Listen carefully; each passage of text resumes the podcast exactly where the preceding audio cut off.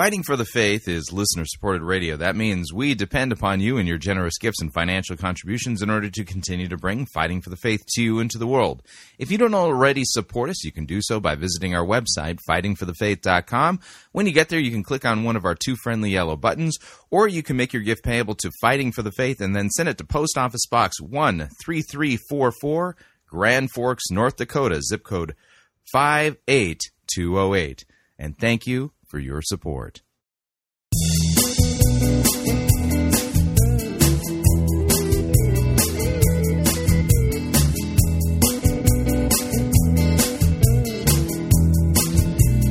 It's time for another edition of Fighting for the Faith. Monday, April 30th, 2018. Ooh, this year is going fast.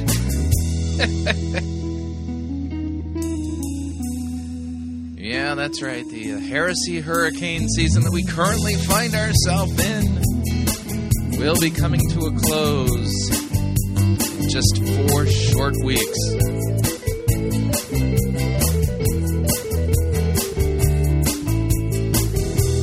Thank you for tuning in. You're listening to Fighting for the Faith. My name is Chris Rosebrough. I am your servant in Jesus Christ, and this is the program that dishes up a daily dose of biblical discernment, the goal of which, help you to think biblically, help you to think critically, help you to slow down, stop, open up your Bible and compare. Compare what people are saying in the name of God to the Word of God. No shortage of crazy things being said out there, and we take the time to open up God's Word to compare and contrast with the most popular pastors, preachers, teachers, conference speakers, self-proclaimed prophets, prophetesses, self-appointed apostles and apostolettes, and those generally put forward by the evangelical industrial complex as those whom we need to be listening to, whose books apparently we need to be buying, and whose small group curricula we should be studying instead of the Word of God.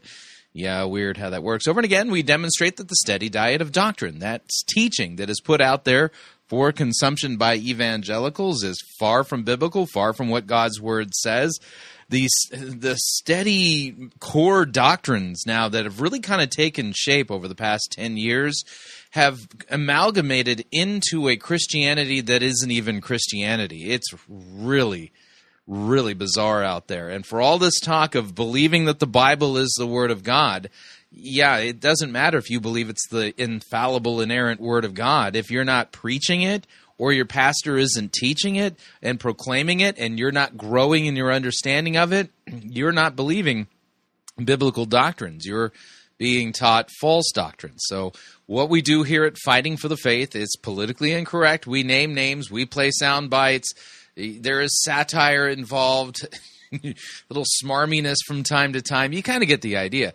But all of this is designed to help train and teach you sound biblical exegesis, good hermeneutics, and how to identify the current crop of like major false teachers as well as popular false doctrines, regardless of who's teaching them, because these things have a way of kind of like weed seeds blowing in the winds and landing in other people's churchyards and growing there. So we want to alert you so that you can be protected from these false teachers and the false doctrines, warn others, but more importantly than that, that you would have a fuller understanding of what Scripture says, because here's what I've been saying for almost a decade now. What the Bible really teaches is so much greater and better and more amazing than what we're hearing from false teachers. All right, so let's talk about what we're going to do as we launch into this week. We're going to first head over to Expression 58. Expression 58, this is where Sean Bowles holds court, but we're not going to be listening to Sean Bowles. We're going to be listening to one of the other teaching pastors there, whose name is Jonah Toledo. Holy Toledo, yeah. Jonah Toledo is going to be talking about the power of identity, and where he's going to get his theology from is not the Word of God. Nope, not at all. He's going to be getting it from an alternative source, and we will note that alternative source when we get there. Once we're finished with that, we will head down to Fellowship Church, the Miami satellite campus, as we listen to Ed Young from his sermon series titled Fool. So this is not my name for it. It's his. It's titled Fool, and this is part 4 of the sermon series. And the only way I can describe what it is that you're going to hear him do is some really kind of awkward, condescending word salad thing. Yeah, we'll note what that's about when we get there. And then somewhere along the line, we're going to have to take a break, and which means we'll probably end up taking the break partway through the Ed Young segment. And then we will round out hour number 1 with a Brian Houston and Hillsong update and titled A Solomon Generation. Now, one of the things that we have noted here at Fighting for the Faith is that one of the popular twisting techniques when it comes to mangling God's Word, we call it narcigesis. This is where you narcissistically, because, I mean, you're so amazing, right? You narcissistically read yourself into the biblical text. And in this particular case, this is a weird spin on it. This is not narcissistic eisegesis in that sense. It would be kind of like congregational narcissistic eisegesis, Hillsongesis, if you can call it that. But you'll see what he's doing here rather quickly. But we'll play enough of the sermon so you can get the feel for what it is that he's doing. The Solomon generation, as Brian Houston will be teaching, are the leaders of Hillsong. So, and then in hour number 2, we are going to head to C3 Church San Diego as we listen to one of the other campus pastors of C3 San Diego, Charles Fuller, and his sermon titled, Put the Pedal to the Metal. Yeah, wish I was making that up. So that will be today's episode of Fighting for the Faith. Strongly recommend you make yourself comfortable. We got a lot of ground that we need to cover. And since we're going to begin with a prophetic holy orders, network information exchange, syndicate update, let's do this.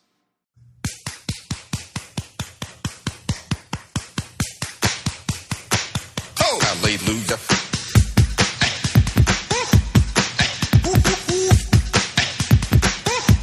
Get up right now.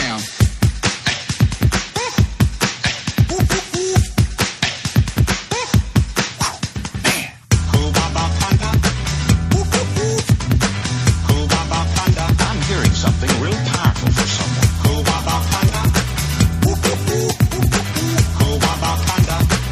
And now listen to this.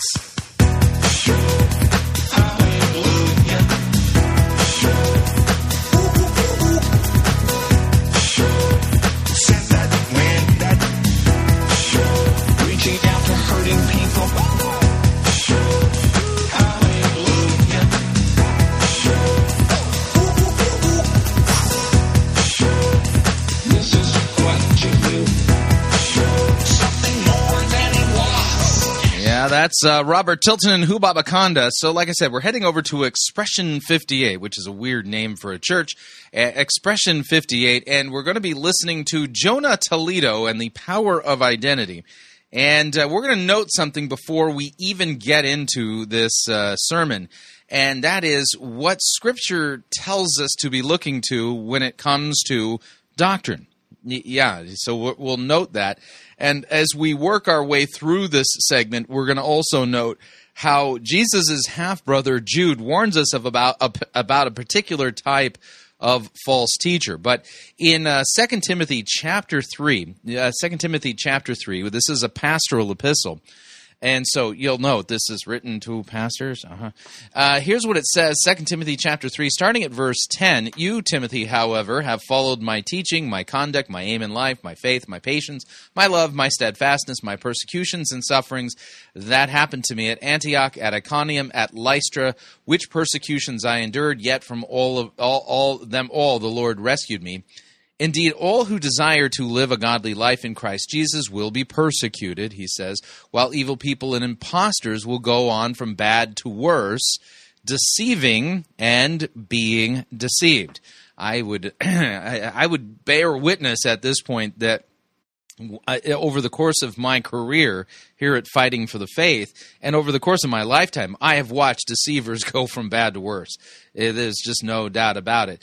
But here's what Timothy is admonished to do by the Apostle Paul in this pastoral epistle. But as for you, continue in what you have learned and have firmly believed, knowing from whom you learned it and how from childhood you have been acquainted with, listen, the sacred writings. These would be the scriptures, the grammata, this is actual writings, which are able to make you wise for salvation through faith in Christ Jesus. All scripture, graphe, writing, is breathed out by God and is profitable for teaching, for reproof, for correction, for training in righteousness, so that the man of God may be complete and equipped for every good work. So I charge you then in the presence of God and of Christ Jesus, who's to judge the living and the dead, and by his appearing in his kingdom, preach the word. Yeah, preach the word. This is what pastors are instructed to do, because all scripture is breathed out by God. Be ready in season, out of season, reprove, rebuke, exhort with complete patience and doctrine, for the time is coming when people will not endure sound doctrine. But having itching ears, they will accumulate for themselves teachers to suit their own passions, and will turn away from listening to the truth and wander off into myths. But as for you, always be sober-minded, endure suffering, do the work of an evangelist, fulfill your ministry. Job of a pastor, then, is to preach the word. I think you get the point. So let's check in with Jonah Toledo and see what he will be preaching from his sermon, literally from yesterday. Here we go. Hey, everybody.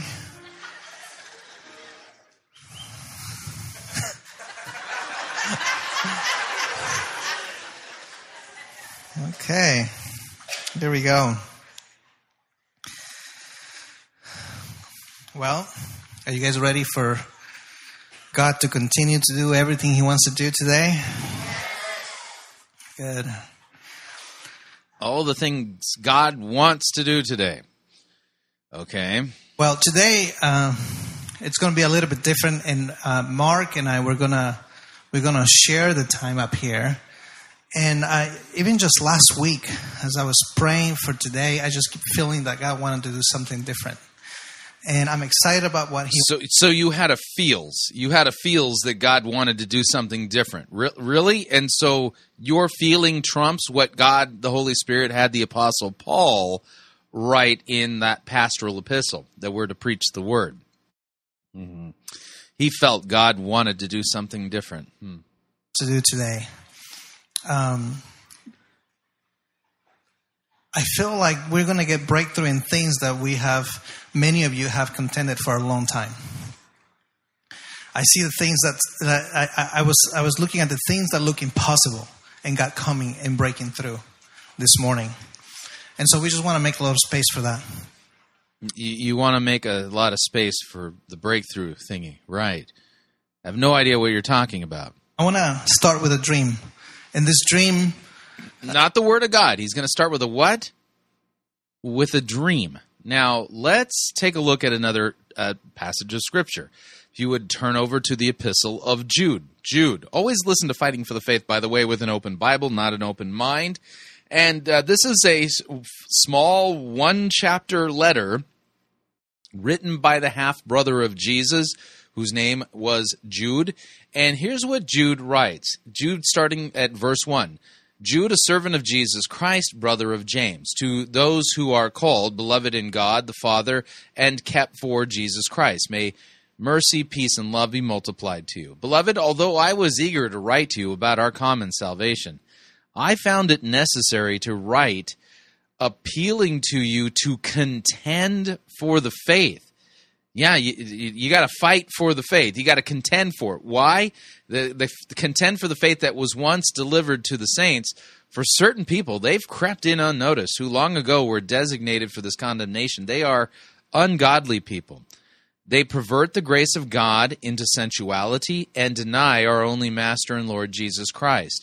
Now, I want to remind you, although you once fully knew it, that Jesus, who saved a people out of the land of Egypt, afterward destroyed those who did not believe. and the angels who did not stay within their own position of authority, but left their proper dwelling, he has kept in eternal chains under gloomy darkness until the judgment of the great day. Just as Sodom and Gomorrah and the surrounding cities, which likewise indulged in sexual immorality and pursued unnatural desire, serve as an example by undergoing a punishment of eternal fire. Yet, in like manner, these people, these false teachers that we are to contend against, these people also, relying on their dreams, hallmark of a false teacher. This is somebody who relies on their dreams. They defile the flesh. They reject authority. They blaspheme the glorious ones. But when the archangel Michael, contending with the devil, was disputing about the body of Moses, he did not presume to pronounce a blasphemous judgment, but said, "The Lord rebuke you." But these people, they blaspheme all that they do not understand, and they are destroyed by all that they, like unreasoning animals, understand instinctively. Woe to them! For they walk in the way of Cain, abandon themselves for the sake of gain, that would be money, to Balaam's error, and perished in Korah's rebellion. Yeah, and I would say that Expressions 58 is a group of people that reject authority, and they rely on their dreams. They are similar to Balaam in that they forsaken themselves for the sake of gain. They are prophets for profit. And so the reject authority puts them into the Korah's rebellion category. And I've taught on this before. You can find this in the archives of Fighting for the Faith when I ramble on the book of Jude, Rosebrough's ramblings on the book of Jude. But all of that being said, so we're only a minute in, and Jonah Toledo is going to lead off this sermon by preaching about a dream that he had. It's actually happening. This actually happened this morning. And I woke up with this dream, and in my dream, I was in this. There was this big stage. I knew it was a church. It was a big stage, and there's a preacher there, and the preacher was anointed, but I had no clue who this preacher was. I've never seen him before, and he's preaching about the anointing. This whole message was about the anointing, and he's talking about that. And at one point, he stops, and he goes, "I'm not talking about the anointing of Moses." And he was saying, I want you to understand this. I'm not talking about the anointing of Moses. And he just make it like three or four times. He made a point that he was not talking about the anointing of Moses. And I woke up from the dream. And I feel, and obviously this dream is very connected to what we were already going to be sharing today. And it makes perfect sense to me. One of the things that God wants to do today is that He wants to break off the expectations that we have that come out of just our experience or our religious understanding. Because what He's doing is completely... Really, God, He wants to break off these things, really. And the only reason you know this is because you had a dream. Okay. And many times those things will hold us back to be able to do everything that we're called to do. That's part of it. Part of it is that the anointing of Moses, that even that it was incredible, it was still limited. And now through Jesus, we have full access, and we get to flourish in every area of our life because Christ in us is the hope of glory. And there's a reality to that I believe is going to hit the church in a whole new way. And we talk about... Oh, wow, a reality that's going to finally hit the church in a whole new way. What does that word, what does that sentence even mean? A new reality is going to hit the church in a whole new way. This is like the sentence, blue sleeps faster than Tuesday. There was a noun, there was a verb, and the sentence was correctly constructed, but the meaning of it is quite elusive. Things, but it's not manifesting yet. That we see little glimpses here and there, and I feel like this is a moment in time where we. This is the other thing I keep hearing this morning. You're stepping into my time. I keep hearing God saying, "You're stepping." So you heard that this morning, which will be yesterday. That we're stepping into His time. Wow, it's about time we stepped into His time. I been waiting on that for my whole lifetime. Into my time. And as he's saying those things, I feel like that you know, obviously we can always just access things through faith, but there's moments in time that have been in the heart of God from the beginning where he does incredible things. What did that sentence mean? Let me back this up again. This is nonsense. This is gibberish. Listen again. And as he's saying those things, I feel like that you know, obviously we can always just access things through faith, but there's moments in time that have been in the heart of God. Moments in time that have been in the heart of God. What does a moment of time look like when it's encapsulated inside the heart of God? Beginning where he does incredible things, where there's breakthroughs that change everything for us. And right. I don't know if you've seen this, but there's been moments in my life that there was a before that and an after that moment. Woo! So there was a before that and an after that moment. Yeah, you know, I have those all the time. There was like before the moment that I heard you say that nonsense, and now there's after that moment that I heard you say this nonsense. There was a before and after moment for sure, yeah. But there was something was completely changed forever in me. And I believe that we're in a season where we are going to experience some of that. Experience what exactly? What does this even mean?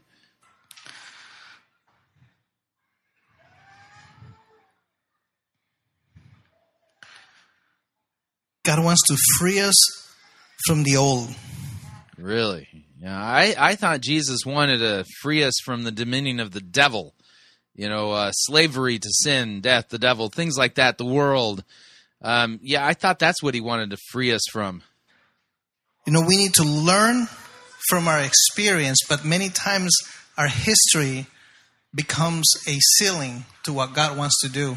Uh-huh. That history ceiling phenomena. Yeah, it's talked about in Fourth Lamentations 98 or something like that. Yeah, in our lives, and he wants to break those ceilings that are bringing limitation to us. Well, why doesn't he get on with it then? If he wants to break it, why doesn't he get on with the breaking thing? That would be helpful, you know. The fear of human opinion disables. Trusting in God protects you from that. This is one of the things that I believe that God's going to do, and we. Why do you believe God's going to do this, and what exactly is he doing again? I'm quite fuzzy on the details as to what it is that he's going to be doing. It's say with our mouths that we trust in God, but our life is not reflecting the fruit of somebody who fully trusts in God. When you fully trust in God, you live a supernatural life. Oh, yeah. See, there you go. That's a dangerous teaching, by the way. Let me explain. So if you attend these types of charismatic movement churches and you're sitting there going, how is it that the guys on stage, you know, they just kind of tell all of these stories? It seems like they're always operating in the supernatural. They'll tell stories like, you know, so I went over to the Piggly Wiggly, and while I was at the Piggly Wiggly, saw a girl there who, you know, was oppressed by some cancer demon thingy, and I could see into the spirit and that she was being oppressed by the cancer demon thingy. And so I went over to her and I said, you know, I don't want to frighten you, but I see that there's a cancer demon thingy on you. Does that sound correct? And the girl said, yes, that's correct. Oh, and then I knew that, oh, we're dealing with the supernatural here. And so I rebuked the cancer demon thingy, and wouldn't you know it, she repented and we baptized her at the back of the Piggly Wiggly, and now she's speaking in tongues, and the kingdom of God is coming to her life. And you sit there and go, what was her name again? Which Piggly Wiggly was that? And is this on? Do you have video of any of this? Yeah, they don't have any of those details, but they always tell these stories like, yeah, you know, I'm just operating in the supernatural, like it's the easiest thing ever. And you're going, how is this possible? Well, what Jonah Toledo just said is that when you trust fully, then you operate in the supernatural, which means, so you're wondering, why am I not able to do these things? How come my life seems so ordinary and not supernatural? Well, it's because you aren't trusting fully. Yeah, let me back that up just a little bit so you can hear it again in context. With our mouths that we trust in God, but our life is not reflecting the fruit of somebody who fully trusts in God. When you fully trust in God, you live a supernatural life. You live in a place of breakthrough. You live in a place... Right. See, the reason why you're not living in a place of breakthrough is because you just don't trust fully like Jonah Toledo does. So even when it's difficult, there is joy, there is peace, there is heaven around you. Yeah, there's gold. It's like gold in the fire. Even in the fire, even in the hard circumstances, there is beauty that's coming out when you're trusting in God. And if those things are not happening, there's still... Yeah, if that's not happening, you don't trust fully yet. A place in us, there's a percentage of us are still trusting, putting our trust in other things. And many of those things for us as Christians is all ways of thinking that were thought either in the way that we grew up or just by religion in general. You know, yeah, that religion stuff, that'll keep you from trusting fully. So you got to get rid of that religion stuff and fully operate in the fully believing thingy so that the supernatural just happens quite naturally. Right.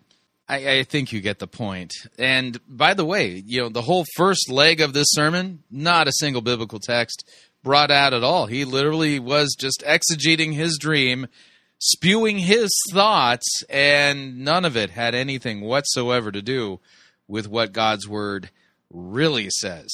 All right, moving along. This is a Vision Casting Leader update. Let's do this.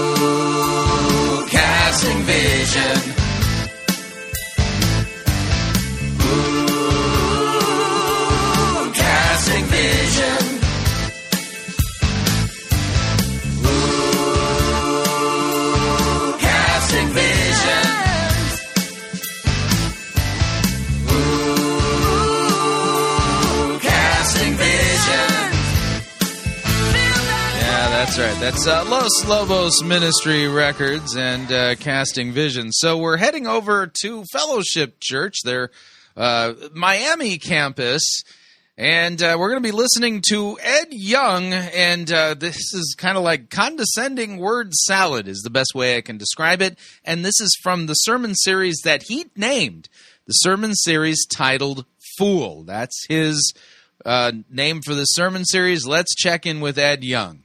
Miami, our beautiful Miami campus. We have campuses all over the place. We have one right near Sarasota in Northport. Let's do a big shout out to our other Florida campus.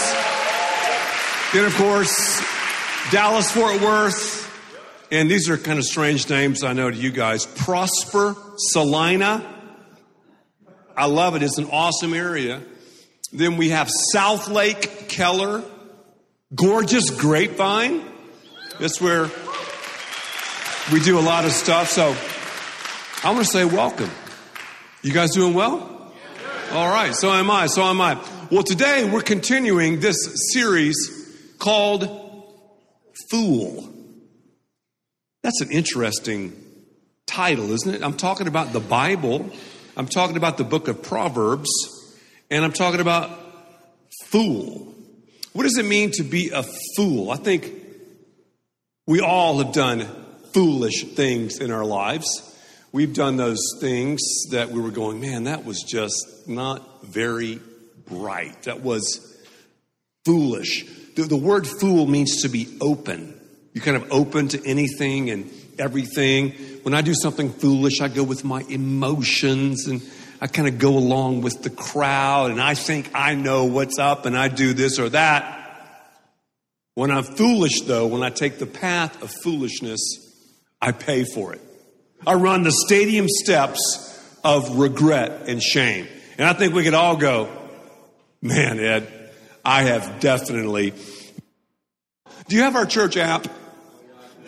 If you have our church app, lift your hand. All of our. Now, that little jump in the audio was on their end, not ours. So now he's asked the question, do you have our church app? Okay. What's this? Our church app is amazing. If you don't, I'm going to give you 10 seconds to download our app. You might be going, what is an app? You're probably a baby boomer asking that question. That's okay. Look. Are you kidding me? Seriously. Do you honestly think there's anybody there at Fellowship Church Miami campus who doesn't know what an app is? I mean, smartphones, you know, of either the Android or the iPhone variety have become ubiquitous. I mean, they're all over the place. A millennial, that's someone with a scoop shirt on and kind of wild hair, ink all over their body, skinny jeans. That's a millennial.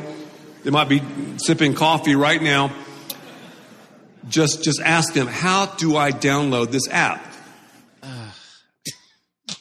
Okay. That's just, like I said, the tip of the iceberg, though. Let's go ahead and go to our first break. And when we come back, we will continue with this. And, condescending word salad is the best way I can describe it. But if you'd like to email me regarding anything you've heard on this edition or any previous editions of Fighting for the Faith, you can do so. My email address is talkback@fightingforthefaith.com, or you can subscribe on Facebook, facebook.com/Pirate Christian. Follow me on Twitter. My name there at Pirate Christian. Quick break. When we come back, we will be hearing more from Ed Young, and then we will be hearing from Brian Houston down in Hillsong. Stay tuned. Don't want to miss it. We'll be right back.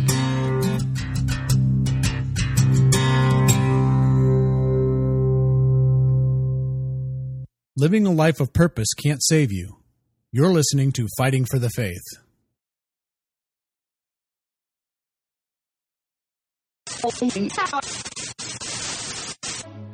You're listening to Pirate Christian Radio. We'll be taking your false doctrine now.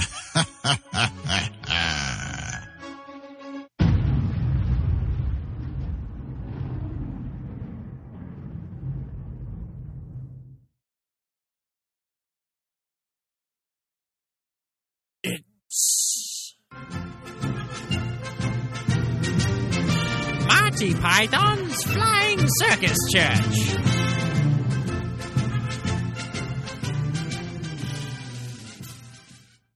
My name is Rex, and if you study with my 8-week program, you will learn a self-feeder system that I developed over 2 seasons of preaching in the Octagon. It's called Rex Kwon Do.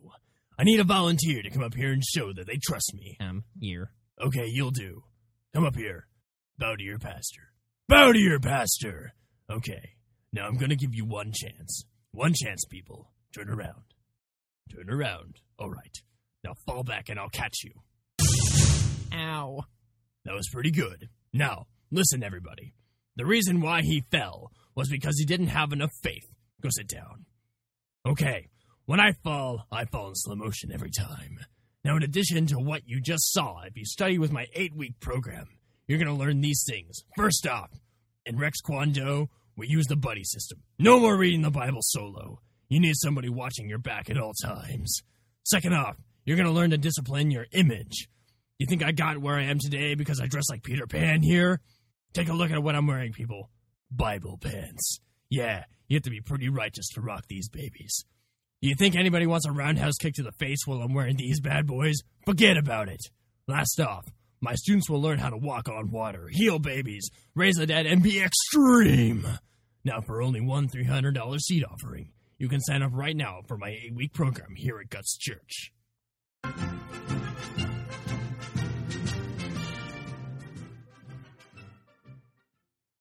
Hi, Chris Rosebrough here to talk about our longtime featured advertiser, CheapOair. Doesn't matter if you're traveling for business reasons or for pleasure. Doesn't matter if you're traveling within the United States or abroad. CheapOair is the place for you to save literally hundreds of dollars on your airfare, hotel rooms, and rental cars. Visit our website, fightingforthefaith.com. On the side of our website, you'll see our ad banners.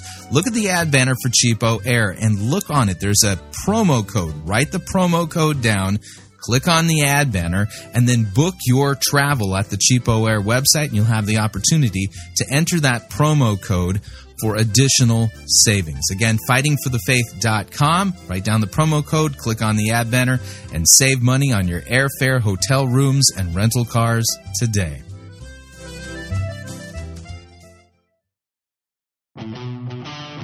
Hey, you.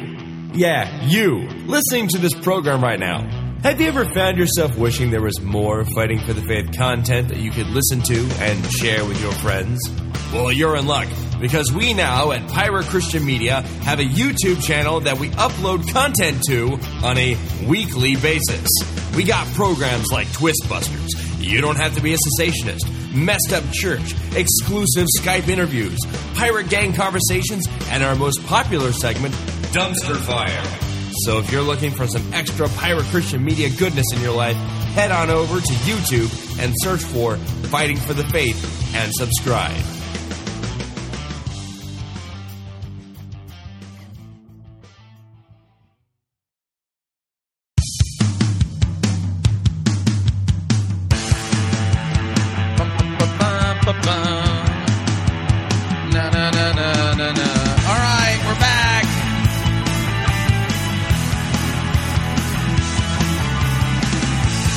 Warning, listening to Fighting for the Faith could cause you to think that preaching from dreams is no way of learning sound biblical doctrine. Just a reminder, Fighting for the Faith is listener-supported radio. That means we depend upon you and your generous gifts and financial contributions in order to continue to bring Fighting for the Faith to you and to the world. And you can partner with us. It is a partnership. Visit our website, fightingforthefaith.com. When you get there, you'll see our three friendly yellow buttons. One says donate, the other says join our crew, the other says become a patron. When you join our crew, you get to pick your rank in our crew, and rank is based upon your monthly commitment. Lowest rank is Powder Monkey at $9.95 a month. After that, Gunner's Mate at $24.95 a month. From there, Master Gunner at $49.95 a month, and then Quartermaster at $99.95 a month. Joining our crew is a great way to support us. Of course, if you would like to make a one-time contribution, click on the Donate button. If you'd like to become a patron via Patreon, you can do that as well by clicking on Become a Patron button. And if you'd like to make a one-time contribution the traditional way, you can do so by making your gift payable to Fighting for the Faith, and then send it to Post Office Box 13344, Grand Forks, North Dakota, zip code 58208. And let me thank you for your support. We truly cannot do what we are doing here without it. All right, let's head back to Fellowship Church Miami campus as Ed Young has just basically assume that there's older people in the audience who have no clue what an app is or how to download one, and said, ask a millennial, they'll help you out. We continue. Go to the App Store, type in Fellowship Church, and you'll see Get. I'll give you some time.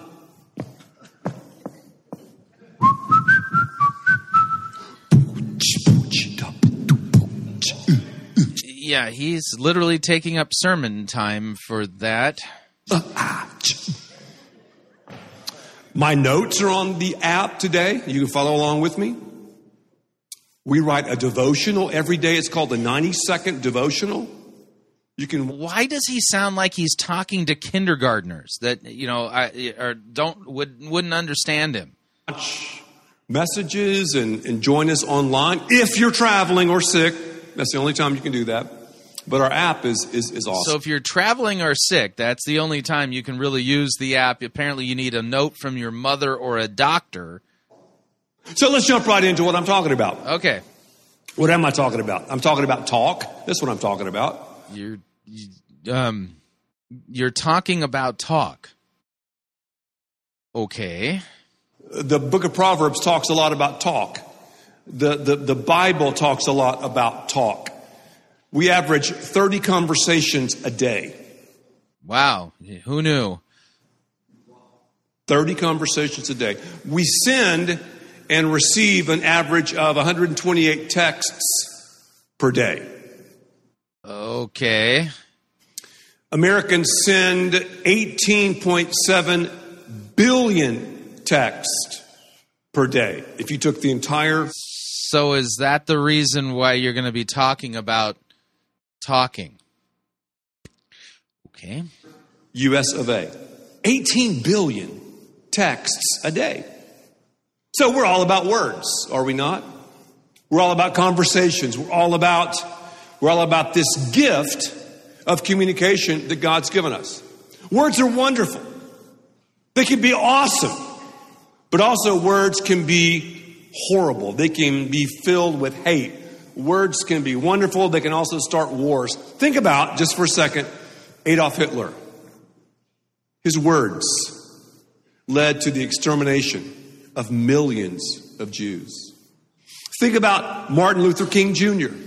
His words led to freedom and equality. Think about Winston Churchill. Think about Fidel Castro.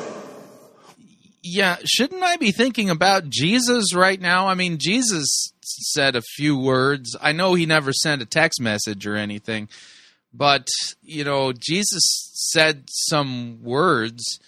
In fact, he is the Word made flesh. I mean, is that where we're going? He did to the beautiful country of Cuba with his words. Abraham Lincoln. You. And me. Right. Your words. What are your words saying about you? That I am warning people about heretics and false teachers because God's word said words that tell us that as Christians we should be doing that? Think about God's algorithm. God has an algorithm. Okay, I didn't know that. As he looks at the trends and looks at all the math behind it. So God's watching what's trending because he has an algorithm. Got it. How are you doing in your conversations? According to the algorithm, I don't know. Is there a computer screen website thingy that I can go to check God's algorithm for testing my mathematical words and stuff? What are you doing with your words? I want to talk about three things today. You can travel along with me on our app that you just downloaded. Three things. Right, yeah. And those of you who have no idea what an app is, thankfully there were some millennials there in the audience that can help you download the app. I'm going to talk about. First of all, I'm going to talk to you about the wonder of words, the wonder of words. Right. because apparently preaching the word, you know, the Bible is too irrelevant. So you're going to talk about the wonder of words rather than the word, you know, called the Bible. Got it? I'll spend a brief amount of time talking about the way of words, and then I'll wrap it up talking about the wisdom of words. So the WWW of words. Yeah, the wonder of words, the way of words, the wisdom of words. Words. Lots of words, but we're not hearing the word in this sermon, apparently. Yeah. Are you feeling me? No. Really, no. And it's awkward having a pastor ask that question during a sermon. Nod your head, yeah. Okay. Now, let's talk about the wonder of words. What is a word? What's a word? Well, I came up with this acrostic, words. So you're going to define what a word is based upon what you think a word is. And so you created an acrostic which defines a word. Oh, good night. Wonderful opportunities to relate dynamically to someone about something. Okay, wonderful opportunities to relate to someone dynamically about something. That's apparently what the word words mean. Do you have a biblical text to back this doctrine up regarding words? That's what a word is. A wonderful opportunity to relate dynamically to someone about something. Words. Does Webster recognize this definition of words? Will the Oxford English Dictionary agree with this definition of a word? We're made in the image of God. God's a God of the Word. This book, the Bible, is called the Word of God. Yeah, and you're supposed to be preaching it, and you're not.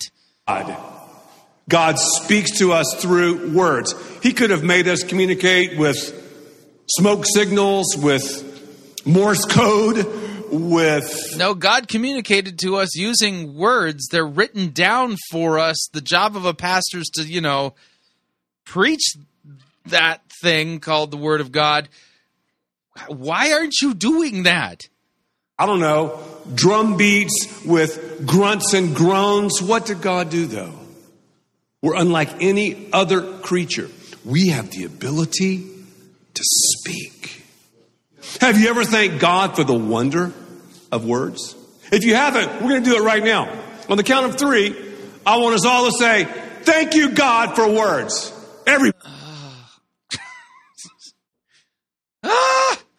This is so painful. Out loud. 1, 2, 3.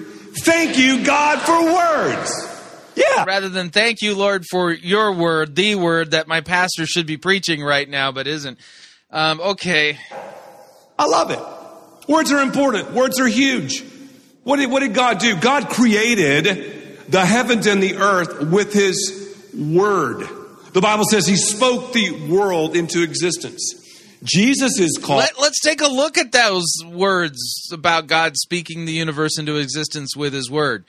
You know, like, go to Genesis and read it out, man. That would really help these people, because the Word of God is living and active and sharper than a double-edged sword. It's the thing you're supposed to be preaching. The Apostle Peter in 2 Peter says that we are to be paying attention to it as a light shining in the darkness. You know, things like that regarding the Word. And right now we're not hearing anything really about the Word, really. The Word. John chapter 1 verse 1, in the beginning was the... Finally, we got a verse, folks. We've spotted a verse in this sermon, and we're like a third of the way through it. Say it with me. Word. And the Word was with God, and the Word was God. Your words. No, not my words. That Jesus is the Word, the Logos, the Word, halagos tou theo, the Word of God, right?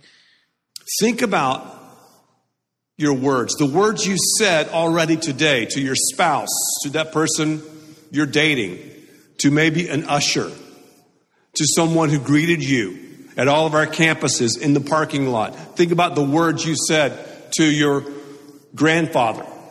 Whatever words I said to my grandfather, who's been dead for a long time, by the way, since I was in college. Whatever words I said to them has nothing to do with Jesus being the Word. Enarche, enhalagos, kai halagos, and proston theon. In the beginning was the Word. The Word was with God, and the Word was God. Your parent. Think about what you said to your child. Think about what you said last week to the teacher, the coach. Words. Yeah, I'm saying words right now that are being recorded for this episode of Fighting for the Faith. I preach words. I use words when I preach on Sundays at Kongsvinger. Yeah. And in fact, when I preach at Kongsvinger, listen, I fear God more than anybody. So I'm going to make sure that when I get up and as a pastor, that I'm going to do what Scripture tells me to do, because God actually wrote some words to pastors to tell them what their job is. And get this, their job is to actually preach the Word. Words. Do you analyze your words? How about this spiritual algorithm? What is God seeing? What's trending in your life and in my life? Where does the Word of God talk about spiritual algorithms? It's funny. As you think about people and the words that we speak, you have on one end or one side of the continuum the overtalker. Do you know? Yeah, that maybe that's what he is. I can't believe this is a sermon. Okay, gonna take a moment here and just catch my breath. We're gonna change it up. We're gonna head down to Sydney, Australia, and Hillsong, and listen to Brian Houston waxing eloquent about a Solomon generation. Yeah, let's ease into this way. Praise the Lord for all the cash I've got. Praise Him for my Rolls Royce and my yacht. Serving God ain't hard with a credit card. Jesus died so I could make a lot. Praise the Lord, He's made us millionaires. Wave your donations in the air. We've replaced our hymns with ATMs, and soon we'll charge a fee on every prayer. Jesus Christ was a poor man, don't you know? He should have used our accountants for his cash flow. Stop the Sermon on the Mount, he should have had a bank account. 2,000 years with interest. He'd be rolling in the dough. Praise the Lord, this song's out on CD, just $40.95 plus GST. Hallelujah, Lenny and Moolah, solid gold baubles on my Christmas tree. I've got all of heaven's riches, thanks to all you stupid Lord for modern Christianity, yeah. Whoever said religion should be free. All right. We're heading over to Hillsong, Sydney, Australia. This is from yesterday's sermon delivered by Brian Houston. The name of it is A Solomon Generation. A Solomon Generation. And we're going to take careful note of the Bible twisting technique that he is engaging in. It's a form of narcigesis. Now, if you don't know what narcigesis is a mixing of two words, narcissism, which is about self-love, and eisegesis, which is about reading things into the biblical text that are not there, put them together. And narcigesis is you reading yourself into a text. Classic example of that is there's Gideon, and the Lord, the angel of the Lord, approaches him and tells him that he's a mighty warrior. And so that means you're Gideon, you're a mighty warrior, and you are to go in the strength that God has given you to conquer your Midianites or something like that. Yeah, no, the story of Gideon actually in type and shadow prefigures Christ and the end of the world, but that's a different topic. You get the idea. So it's about reading yourself into the biblical text. That's a total twisting of it. But we're going to hear something very different here in this segment, we're going to hear Brian Houston talking about a Solomon generation by hijacking a biblical text. And you'll know we've been noting this technique. We noted it two times last week, not even paying attention at all to what the text actually says and really digging in on the meaning of the text and the stories and the things like that. Not at all. He just is reading it in order to kind of use that as a stepping stone to talk about what he wants to talk about. And what does he want to talk about? He wants to talk about Hillsong's leadership. But I assure you, there are no biblical passages, especially the ones in the Old Testament that relate to Solomon's deeds and things like that, that have anything whatsoever to do with the leadership of Hillsong Church. So here's Brian Houston and a Solomon generation. Here we go. I've been thinking about things that have been three-generational in the Scripture. So Abraham, Isaac, Jacob. But I want to focus on Saul and then David and Solomon and that generation. And think about those three people. But I do think we're living in a Solomon generation. Solomon was a man of wisdom. He was a man who built. And that's what I see now. Now, I just have to ask the question, what is the cash value of the phrase, quote, a Solomon generation, unquote? So, I mean, if I were to ascend the pulpit and say, you know what, I disagree with you, Brian Houston. We're not living in a Solomon generation. We're living in a Daniel generation. I mean, what do either of those phrases mean? And how would I know whether or not we're living in a Solomon generation or a Daniel generation? The way I look at it is, since I wasn't alive when Solomon was on earth, that would mean I'm not part of the generation that Solomon was a part of. And when Daniel was around, my grandparents, I couldn't even begin to tell you where they were. So somewhere in Europe, some tribe somewhere in Europe. And so that being the case, I'm not part of the Daniel generation. What does it mean to say, oh, I believe that we're in a Solomon generation? Yeah, I have no idea. Solomon generation. And so if I think about that, Saul, he was a mentor for David. He was obviously an oppressor and a persecutor, but he was a mentor in how not to lead and how not to rule. And then David, just an incredible example. Saul was an example in insecurity, and it destroyed him.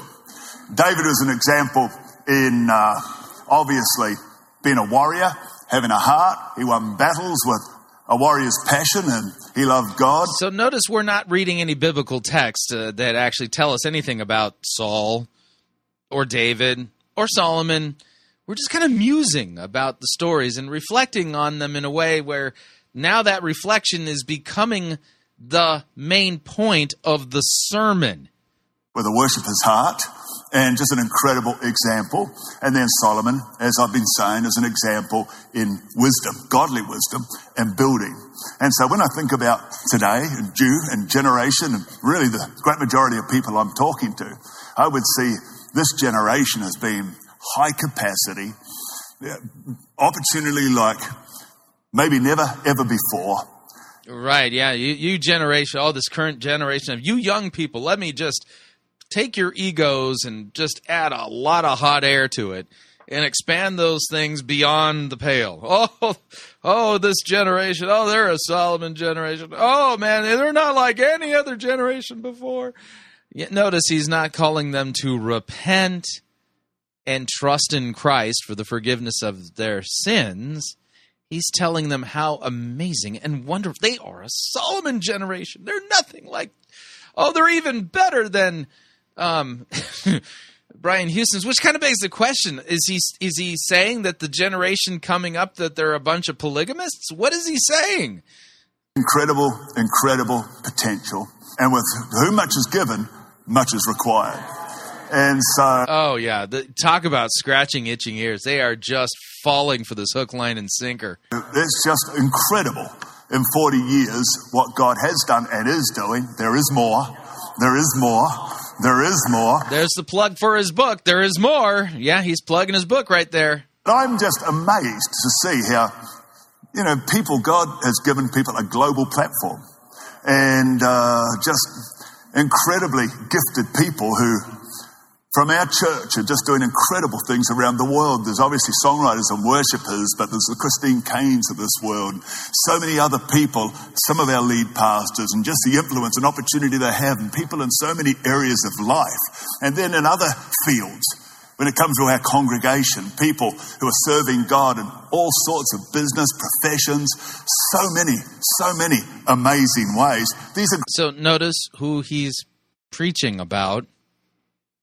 The Hillsong leadership team. Yeah. Days. And so if I go back and I think about David's generation and Solomon's generation, which is what I want to talk about, keeping in mind that I'm talking about you and now and this being a Solomon generation. Yeah, he's talking about them, not talking about Christ.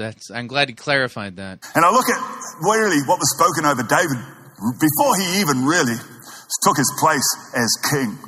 Saul, who had a distressing spirit by now, just lived his life horribly and made so many mistakes and disappointed God so many times. Yeah, those would be called sins. He actually sinned. He disobeyed God. He despised the word of the Lord, yeah. And in 1 Samuel chapter 16, verse 18, talking about... Now, I just have to ask the question. Is 1 Samuel about Hillsong and Hillsong's leadership team and Hillsong's Solomon generation, unlike any other generation before? Is that why this book was written? David, the Bible says, one of the servants said to Saul, one of Jesse's sons from Bethlehem is a talented harp player. So David is a musician and a worship leader. Not only that, he's a brave warrior, a man of war. So he was a man who knew how to battle, knew how to war. He has good judgment, the Bible says, and that to me is discretion. And so really, as a man of good judgment, he was a legacy maker. Proverbs 2:11 says... Yeah, see, David was a legacy maker. Yeah, okay. That discretion will preserve you. Understanding will keep you. And as a man of good judgment and discretion, it preserved him. And so he left an incredible legacy. And are you, as a Solomon generation, building on the legacy that Brian Houston left you, like David, you know? Then on top of that, the Bible says he's a fine-looking young man. Also a fine-looking young man, but I sort of take that beyond surface and just think of him as an outstanding, charismatic type person. And so when he did go to battle, there were soldiers would go in with him, willingly go in there with him. And he had mighty men who risked their own lives on his behalf. And so he had the charisma of a leader. And most importantly, the Lord was with him. And David knew that.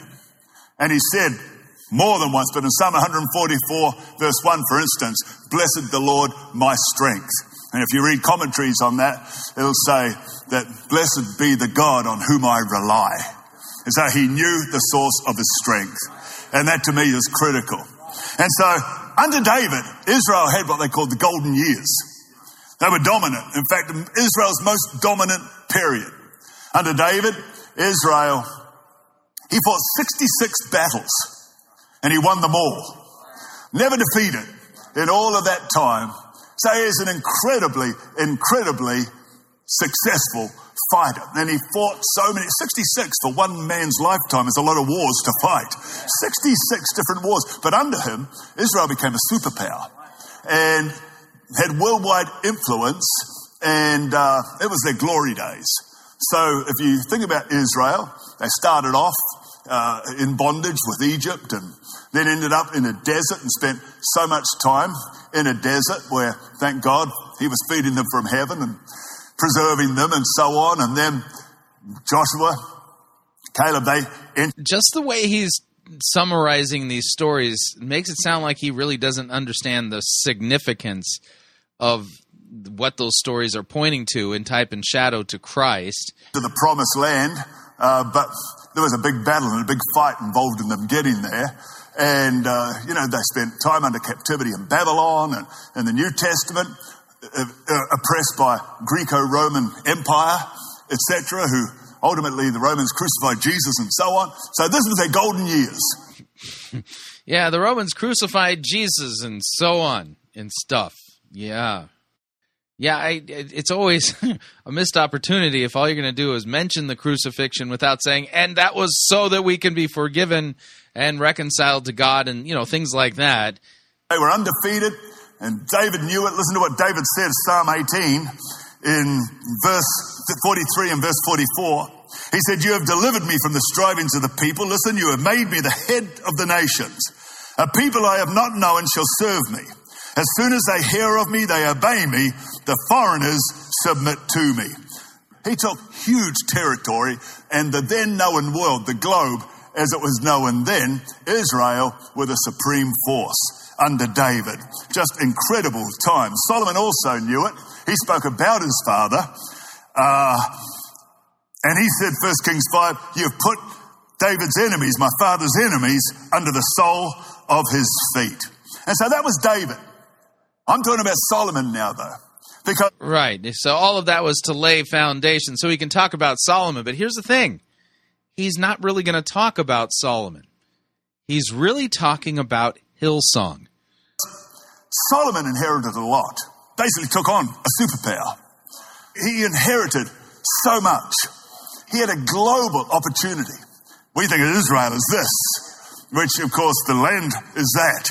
But what they were impacting in those days was incredible. So Solomon inherited a lot, just like over that 40 years of looking at today, generations now and generations coming. You inherited a lot. So much has gone before you. Yeah, so he's talking to the people there at Hillsong. I need to remind you that after Solomon's death, I mean, Solomon wasn't exactly faithful. He married a lot of foreign women and permitted his foreign wives to build altars and worship places to false gods and idols and things like that. And God literally tore the kingdom apart after the death of Solomon. So if we're talking about a Solomon generation there at Hillsong, oh boy, they're going to destroy Christianity. They're going to be sexually immoral idolaters who are going to destroy the kingdom. That's the only way I can interpret it. Maybe he doesn't recognize or understand what happened with Solomon, you know. Many of it, people sacrificing and giving who are now well and truly in heaven. Some of you have never known our church any other way than the way it is. And we start talking about opportunity and influence and things. I told you, he's not talking about Solomon. He's talking about Hillsong. It's fairy tale stuff, except it's not. It's the grace of God, and it's to God be the glory, and glory to God through the church in Jesus' name. Glory down all generations. Well, I read about Solomon, and I can see a lot that I would build a comparison with what I see in the third generation of leadership in our church. Both in our team and our staff. But third generation of leadership at Hillsong. Yeah, and see, he's talking about the three generations, Saul, David, Solomon. See, he's preaching about Hillsong. So, in the people of our church. And 1 Kings 4, 29 and 31, it talks about Solomon. It says, "God gave Solomon wisdom, the deepest of understanding, the largest of hearts. There was nothing beyond him. Nothing he couldn't handle. Solomon's wisdom outclassed the vaunted wisdom of the wise men of the East, outshone the famous wisdom of Egypt." He was wiser than anyone. Egypt, of course, is a type of the world. And so it's saying, you can throw up the world's greatest wisdom, the greatest sages in the world, but Solomon had wisdom at an entirely different level. Totally different. He had wisdom to build. He had wisdom to lead. He asked God, "Give me wisdom that I may lead these great people of yours." And he had wisdom to increase. God blessed him with so much wealth and blessing, but he had the wisdom to increase that even further. He had so much going for him. Then on top of that, Solomon had the deepest of understanding. And so, in other words, he had expertise and he had know-how. I get amazed at the expertise and the know-how of this generation. Yeah, the generation of leaders there at Hillsong. So I just look at so much expertise and so much capacity, which as I go on, this talks about, it says he had the largest of hearts. He was big-spirited. Big. Again, he's not talking about Solomon. He's talking about Hillsong. Thinking, living larger. When, as David, he was a man of war. Solomon, he built relationships and went into treaties with people. And he's just a man with a big heart. But on top of that, and I love this, it says there was nothing beyond him, nothing he couldn't handle. Huge, huge capacity. So when I talk to you and say, I think many of you are a Solomon generation, I'm really speaking life into you because I said... No, you're scratching their itching ears. You're preaching about how amazing they are rather than calling them to repent of their sins and trust in a crucified and risen Savior, Jesus Christ, who bled and died for them. You see, Scripture tells us to humble ourselves in the sight of the Lord. You're making them prideful. And they're sitting there going, amen, I really am wonderful. I really am. I have a large heart. Oh, I'm amazing like Solomon. Whoa, I'm just the bee's knees. Of course I am. I knew I was special. Yeah, see, this is pride here. He's preaching pride into their lives, this which isn't life-giving. This is the sin of the devil, which led to his fall. And sometimes you go to weddings and I listen to younger people give speeches. And I'm like, I could not have spoken like that when I was your age. And I watched obviously, the computer age, what people can do technologically where I'm absolutely deficient. And then I mentioned this wisdom and so on, which was even greater than Egypt's best. And on top of that, he was knowledgeable and educated. Yeah, I think a good way to describe this is that he's fattening up their egos for the slaughter. This prepare the fatted calf, to be slaughtered here. These fat-egoed young millennial calves are going to be slaughtered by the devil himself rather than brought to penitent faith in Christ because, oh, man, they're just so amazing. Brian Houston says so. Oh, boy. All right. We're up on our second break. If you'd like to email me regarding anything you've heard on this edition or any previous editions of Fighting for the Faith, you can do so. My email address is talkback@fightingforthefaith.com, or you could subscribe on Facebook, facebook.com/Pirate Christian. Follow me on Twitter. My name there @Pirate Christian. When we come back, we're heading to C3 Church San Diego to hear Charles Fuller in his sermon, Put the Pedal to the Metal. We'll be right back.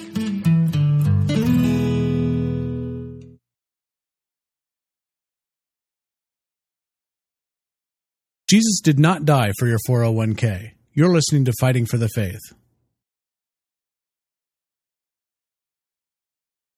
Pirate Christian Radio Theater presents Death of a Salesman.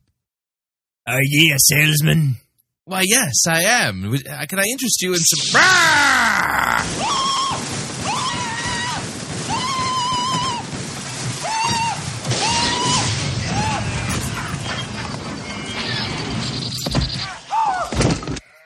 You're listening to Pirate Christian Radio. Hey, everyone, it's Rex here to tell you about a product that I use on a daily basis. It's Coffee by Gillespie. It's delicious. It's got the caffeine you need to be a functioning member of society, and it's coffee. There's all sorts of different blends to choose from that are themed alongside the church calendar. So not only does it taste insanely good, but it's also liturgical. Somehow. All you have to do is order it online at Gillespie.coffee, and it'll arrive at your door in a convenient, resealable bag filled with either whole bean or pre-ground coffee. I personally like mine as whole bean because it goes so well with milk.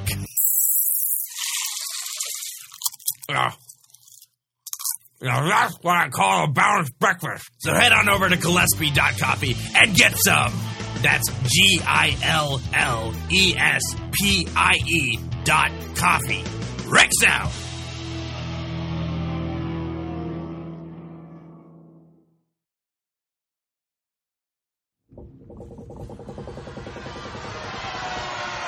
Oi, Captain! We got ourselves a heretic! Yarr.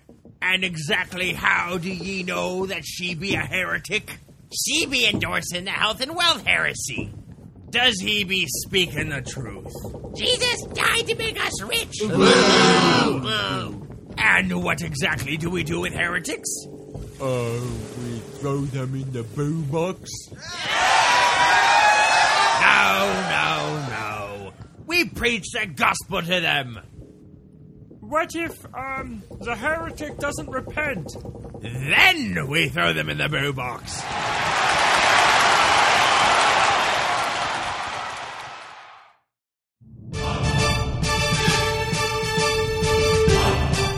To err is to heretic. To R is to pirate. Get yourself over to www.piratechristianradio.com/Reformanda and purchase yourself a copy of the game Reformanda and join the fight for the faith today.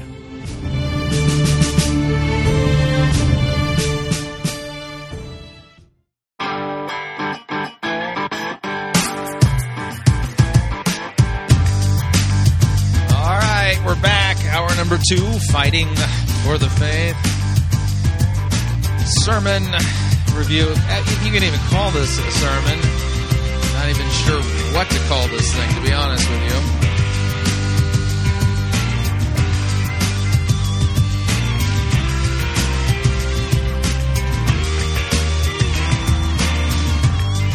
you. But let's do this right, though.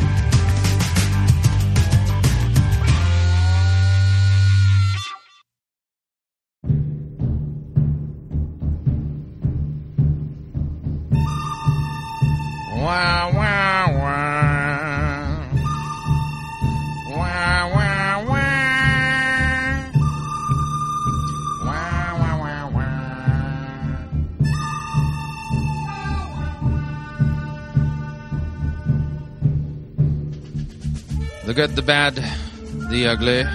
We review it all here at Fighting for the Faith. We are an equal opportunity sermon reviewing service. Today's sermon comes to us via C3 Church San Diego. And the message is delivered by Charles Fuller, one of their campus pastors. The name of the sermon is Put the Pedal to the Metal. And just based on the title, you should be sitting there going, what? Put the pedal to the metal? As a Christian, what does that even mean? Apparently we're going to find out. Test to see if any of this is biblical or anything close, as far as approaching the biblical status here. So let me go ahead and back off on the music. And without any further ado, here's Charles Fuller, Put the Pedal to the Metal. Here we go. Yes, that is the opening to the sermon.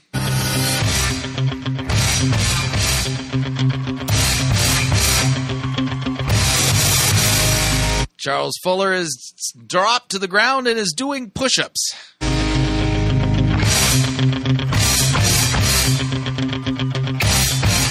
That's my kind of intro music, Rocky. Wow, Eye of the Tiger, you want to get me motivated, you put that on. Thanks, media team. Woo, that's a way to start a Sunday.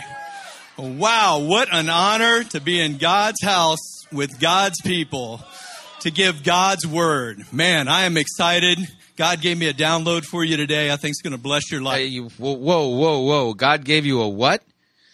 Were you using demonic virus protection during the download? I just have to ask, because if you weren't using virus protection, you weren't practicing safe, connecting with God kind of stuff. And this could be infected with all kinds of nasty false teaching, So, hey, let's join me in prayer and kick this thing off right. Dear Heavenly Father, God, thank you. Thank you for this opportunity to just be on your stage in your house to communicate to your people. God, the word that you gave me, may it inspire. The word that you gave directly to Charles Fuller. I get the feeling we're not going to hear much Bible here. Lift, encourage, and accelerate the life of everyone listening. God, what does it mean to accelerate somebody's life? Does that mean they die quicker? For all that you are doing, the lives that you are going to change through this message in Jesus' name. Amen. Amen. Wow. Well, look at you guys. You look excited to be here, and I am excited to preach this message. So first, I want to give an honor where honor is due. Our senior pastors, man, some of the salt in the earth, tell you, over a decade ago, came to this country. They were obedient. They were faithful. Didn't know a soul. And to see what they've been able to build, one couple sold out to God's mission and vision for their life. So thank you, Pastor. One couple sold out to God's mission and vision for their life. Oh, that sounds like the dream destiny thingy doctrine. And Leanne, you guys are salt to the earth. Love you. Thank you to Pastor John and Becky, too, for giving me the opportunity to be on this stage. They have mentored us and encouraged us, and love following in their footsteps. So you guys ready? All right. Well, this series, I love the title, Accelerate. Who wants to accelerate their life this year? All right, I'm talking to the right. What does that even mean? If I were to raise my hand and say, ooh, I want to accelerate my life, what would it look like if it were accelerated? People then. So, you know, I love to always do a little research on words and what they mean. So I looked up accelerate in the dictionary, and it means to undergo a change in speed, to begin to... You looked up the word accelerate in the dictionary. Was that a biblical Greek lexicon or a biblical Hebrew lexicon? Which passage of Scripture has the word accelerate in it? Yeah, I get the feeling that's not what's happening here. I don't know that. Move more quickly, to speed up, to increase, to go faster, gain momentum. And I love, and what I chose as the title of my message, is to put the pedal to the metal. Yeah, come on. There you go, media team, right there. We were meant to live an accelerated life and put the pedal to the metal. How many people have heard that term before? All right, I'm talking to the right people again. Amen. Yeah, I think I heard it on the Dukes of Hazzard a long time ago, yeah. One definition I love about accelerate is this. Acceleration is the rate or change of speed of an object, think of yourself, by a net result of any and all forces acting on the object. So I'm going to... If I were to suddenly accelerate, I'd probably end up flying out of the third-story window of my home, which is where the pirate cave is, by the way, and land somewhere in Minnesota and probably die. Because that's the thing. When you experience rapid acceleration, if you experience sudden deceleration, the G-forces will kill you. And unpack today, what are all the forces in our life that were meant to accelerate us? And I'm going to unpack 5 of them. So today I want to take you on a journey with me, what I have discovered in my own life, 48 years young. So this is based on what you've discovered in your life, not an actual biblical text. Got it. On quite a journey in my life from Virginia. Hi, Mom. Shout out to you. I love you. I'm the man I am today because I followed your example, and you're the greatest mom. Thank you. And where are the tissues? I might need one. So 48 years. What have I learned? I kind of look at 50 as like a half time. Pause, reflect. What has God brought you through? What have you? Yeah, if the average age is like 80 something, 50 isn't half time. No, that's a little beyond half time here. You're rapidly approaching the final quarter, if you know what I mean. And then how can you accelerate your life, no matter where you're at in life? But God has just given me some great downloads. So we're going to start with a point, and I'm going to give you an action. Because at the end of this message, God's going to speak to you personally. He's going to give you your own unique download. No way. Really? You can promise that, huh? God's going to give you a unique download at the end of this message. I don't think so. You're going to hear something. It may not even be something I say, but something in your spirit's going to resonate. Jot it down, record it, take every thought captive, and then apply it in your... Something in my spirit is going to resonate. No, I don't think so. Amen? All right. Point number 1. Get ready. The church. Proverbs 22:6 says, train up a child in the way he should go, and when they get old, they will not depart from it. So let me tell you about my story. So for 18 years. What? So you read Proverbs, you know, just so you could tell us your story. Job of a pastor is to preach the word. Your story is not the word. My mother would drive me and my brother over to grandma's. She never learned how to drive. And we would go to church.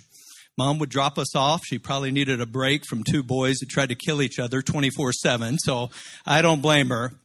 But I went through a Baptist church. Any Baptist out there? Okay, you know what I'm talking about. So, you know, 18 years planted in a Baptist church. And, you know, what I realized is that I loved Sunday school. I didn't quite understand big church. And we used the King James version of the Bible. And I don't know about you, but when they started with thee and thou and thus, I was lost. I had no idea what the word was saying. Anybody can relate out there? Yeah. So, but anyway, what God was teaching me is I was immersed in those great hymns, in prayer, in Sunday school, in big church. God was planting seeds.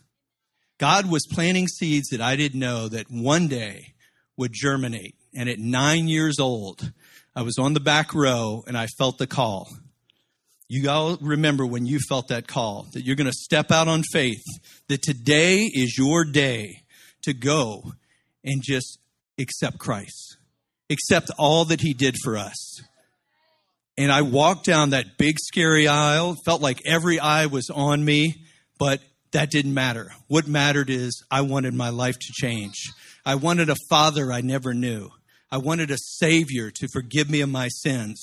I wanted to lock in and secure my eternity. So for those of you here today, if you don't know that you know that you know that your eternity is secured, today is your day. I'm believing for you. You're going to give your life to Christ, and it's going to be a powerful day. So being yeah, the gospel is that Christ gave his life for us. Yeah, you got that backwards. In church, 9 years old. So, on April 15th, 1979, that's 39 years and 1 week ago today, I gave my life to Christ. It's been the greatest thing that I've ever done in my life. And so, once you lock in your eternity, God doesn't just leave you there. Now it's go time. It's time to put the pedal to the metal and accelerate your life, and that's getting to know him. Yeah, Ephesians chapter 2, verses 8, 9, and 10, for by grace you have been saved through faith. This is not your own doing. It is the gift of God so that no one may boast. For we are God's workmanship created in Christ Jesus for good works. And so the idea then, as Christians, we are here to do good works. Good works would include making disciples, baptizing, teaching, all that Christ is commanded, you think Great Commission, but also our good works are done in our vocations as husband, wife, father, mother, child, employer, employee. Read the back of Ephesians for details on this.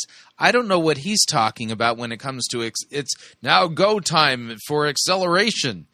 Once we're brought to penitent faith in Christ, we're a new creation, and we are in Christ Jesus to do good works, plural, and Scripture defines what those are.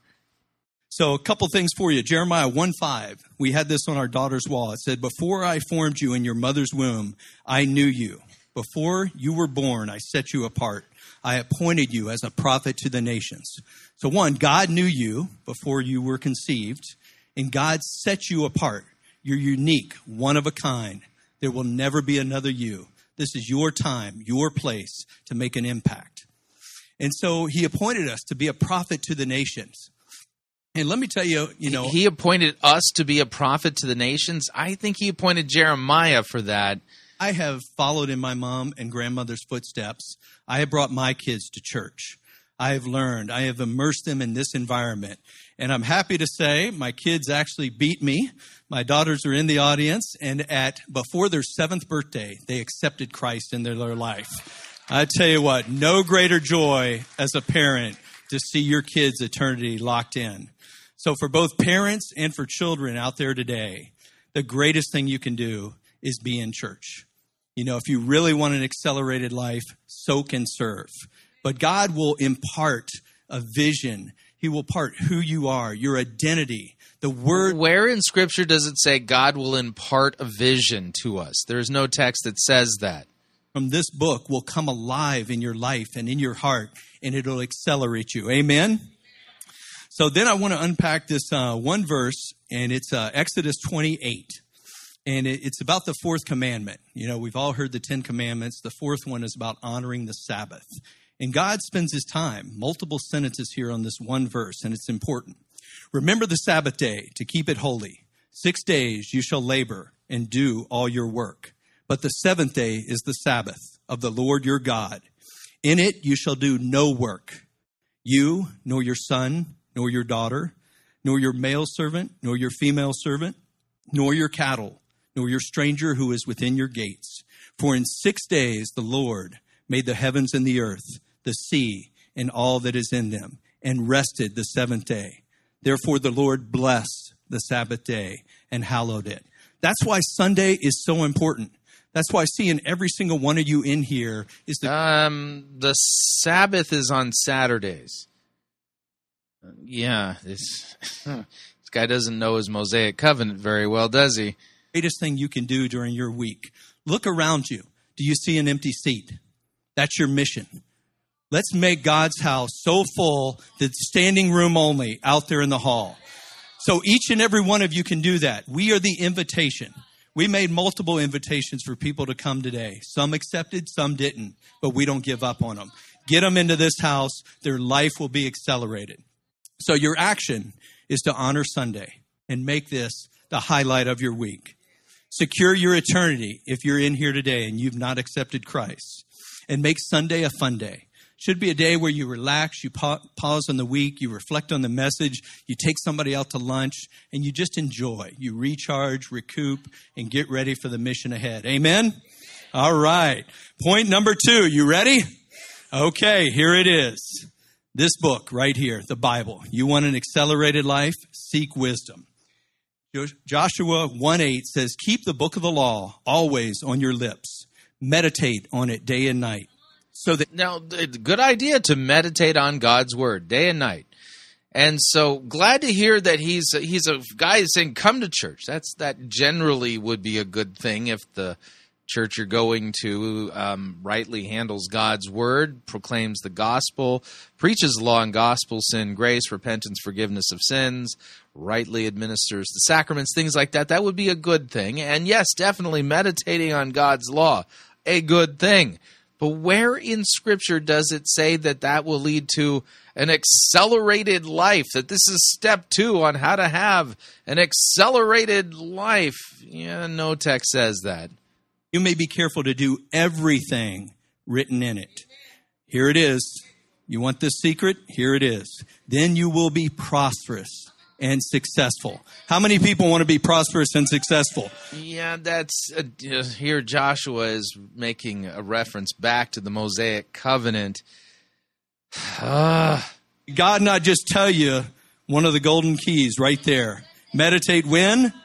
Day and night. Amen. So I've not always been great. So if you're not prosperous and successful, maybe you've only been meditating during the day and haven't done enough night meditating.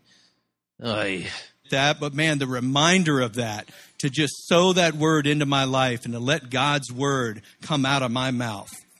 Psalm 1:1-3 said, "Blessed is the man who walks in the counsel of not who does not walk in the counsel of the ungodly, nor stands in the path of sinners, nor sits in the seat of the scornful, but his delight is in the law of the Lord, and in his law he meditates day and night." Now here's what's going to happen when you do that. "And he will be like a tree planted by the rivers of water that bring forth fruit in its season." What season are you in? "Whose leaf," I think that's my children, "shall not wither, and whatever he does shall prosper." Golden secret right there again. Meditate day and night. Delight in the law. You will prosper. So let me give you a golden secret, apparently. Who knew? Story. One of the greatest things that hindered my acceleration is not having the right Bible. Growing up in a Baptist church, the King James Version, I didn't understand a word that was in there. Can anybody relate to me? Yeah, so I didn't know there were other versions of the Bible out there. And so here I am, 18 years. I really can't read this. It's like a foreign language. And then I go off to college. So I went to the Virginia Military Institute for the sole purpose of being a Marine officer, to earn a scholarship. Hoorah! We got some Marines in here. It's military. Thank you for your service to our country. You're the 1%er. I'm proud of you. Pick up your cross, went to go fight for freedom for somebody else, just like our Savior did. So I'm in college, and graduation comes around. I've earned the mechanical engineering degree. I'm going to be commissioned a second lieutenant, the United States Marine Corps. But there was a special ceremony, a ceremony that meant more than all of that. And it was a ceremony where all cadets, they were brought into the chapel, and they were brought up one by one, and they were given this. A Holy Bible engraved with their name. And little did I know that that was the greatest thing that I gained from college. This book of wisdom, this book of prosperity, this book of identity. I did not know how cherished this book was. Prosperity and identity, okay. And so I'd set it on my shelf. And over the next 10, 20, 30 years, I'm an avid learner. I got books on business, books on marriage, books on coaching, on mentoring, anything I could to be a better man, to develop my character. But the one book that I forgot to read was the Bible. And it is the greatest book you will ever encounter. You know, I would agree. And the Bible is about Jesus, not us being prosperous. One thing that I've learned is that, you know, not only is this the greatest book that should be on your shelf, it should be on your nightstand, it should be in your car, but more importantly, it should be in your heart.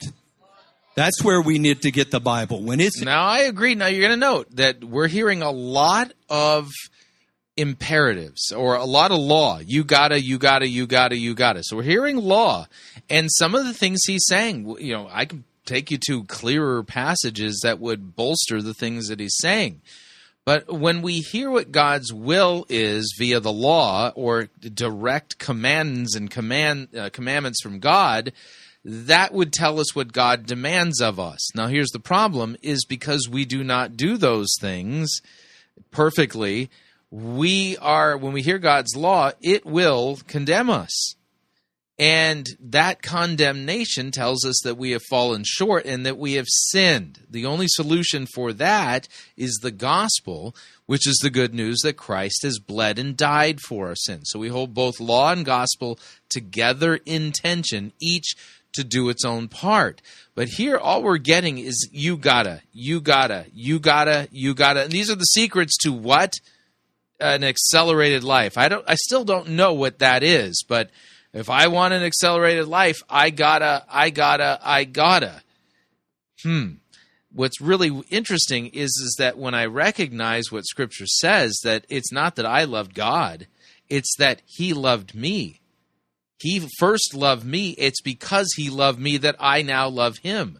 He's, you know, what Charles Fuller had done here is he's put the caboose in front of the engine and expects the caboose to be driving things here.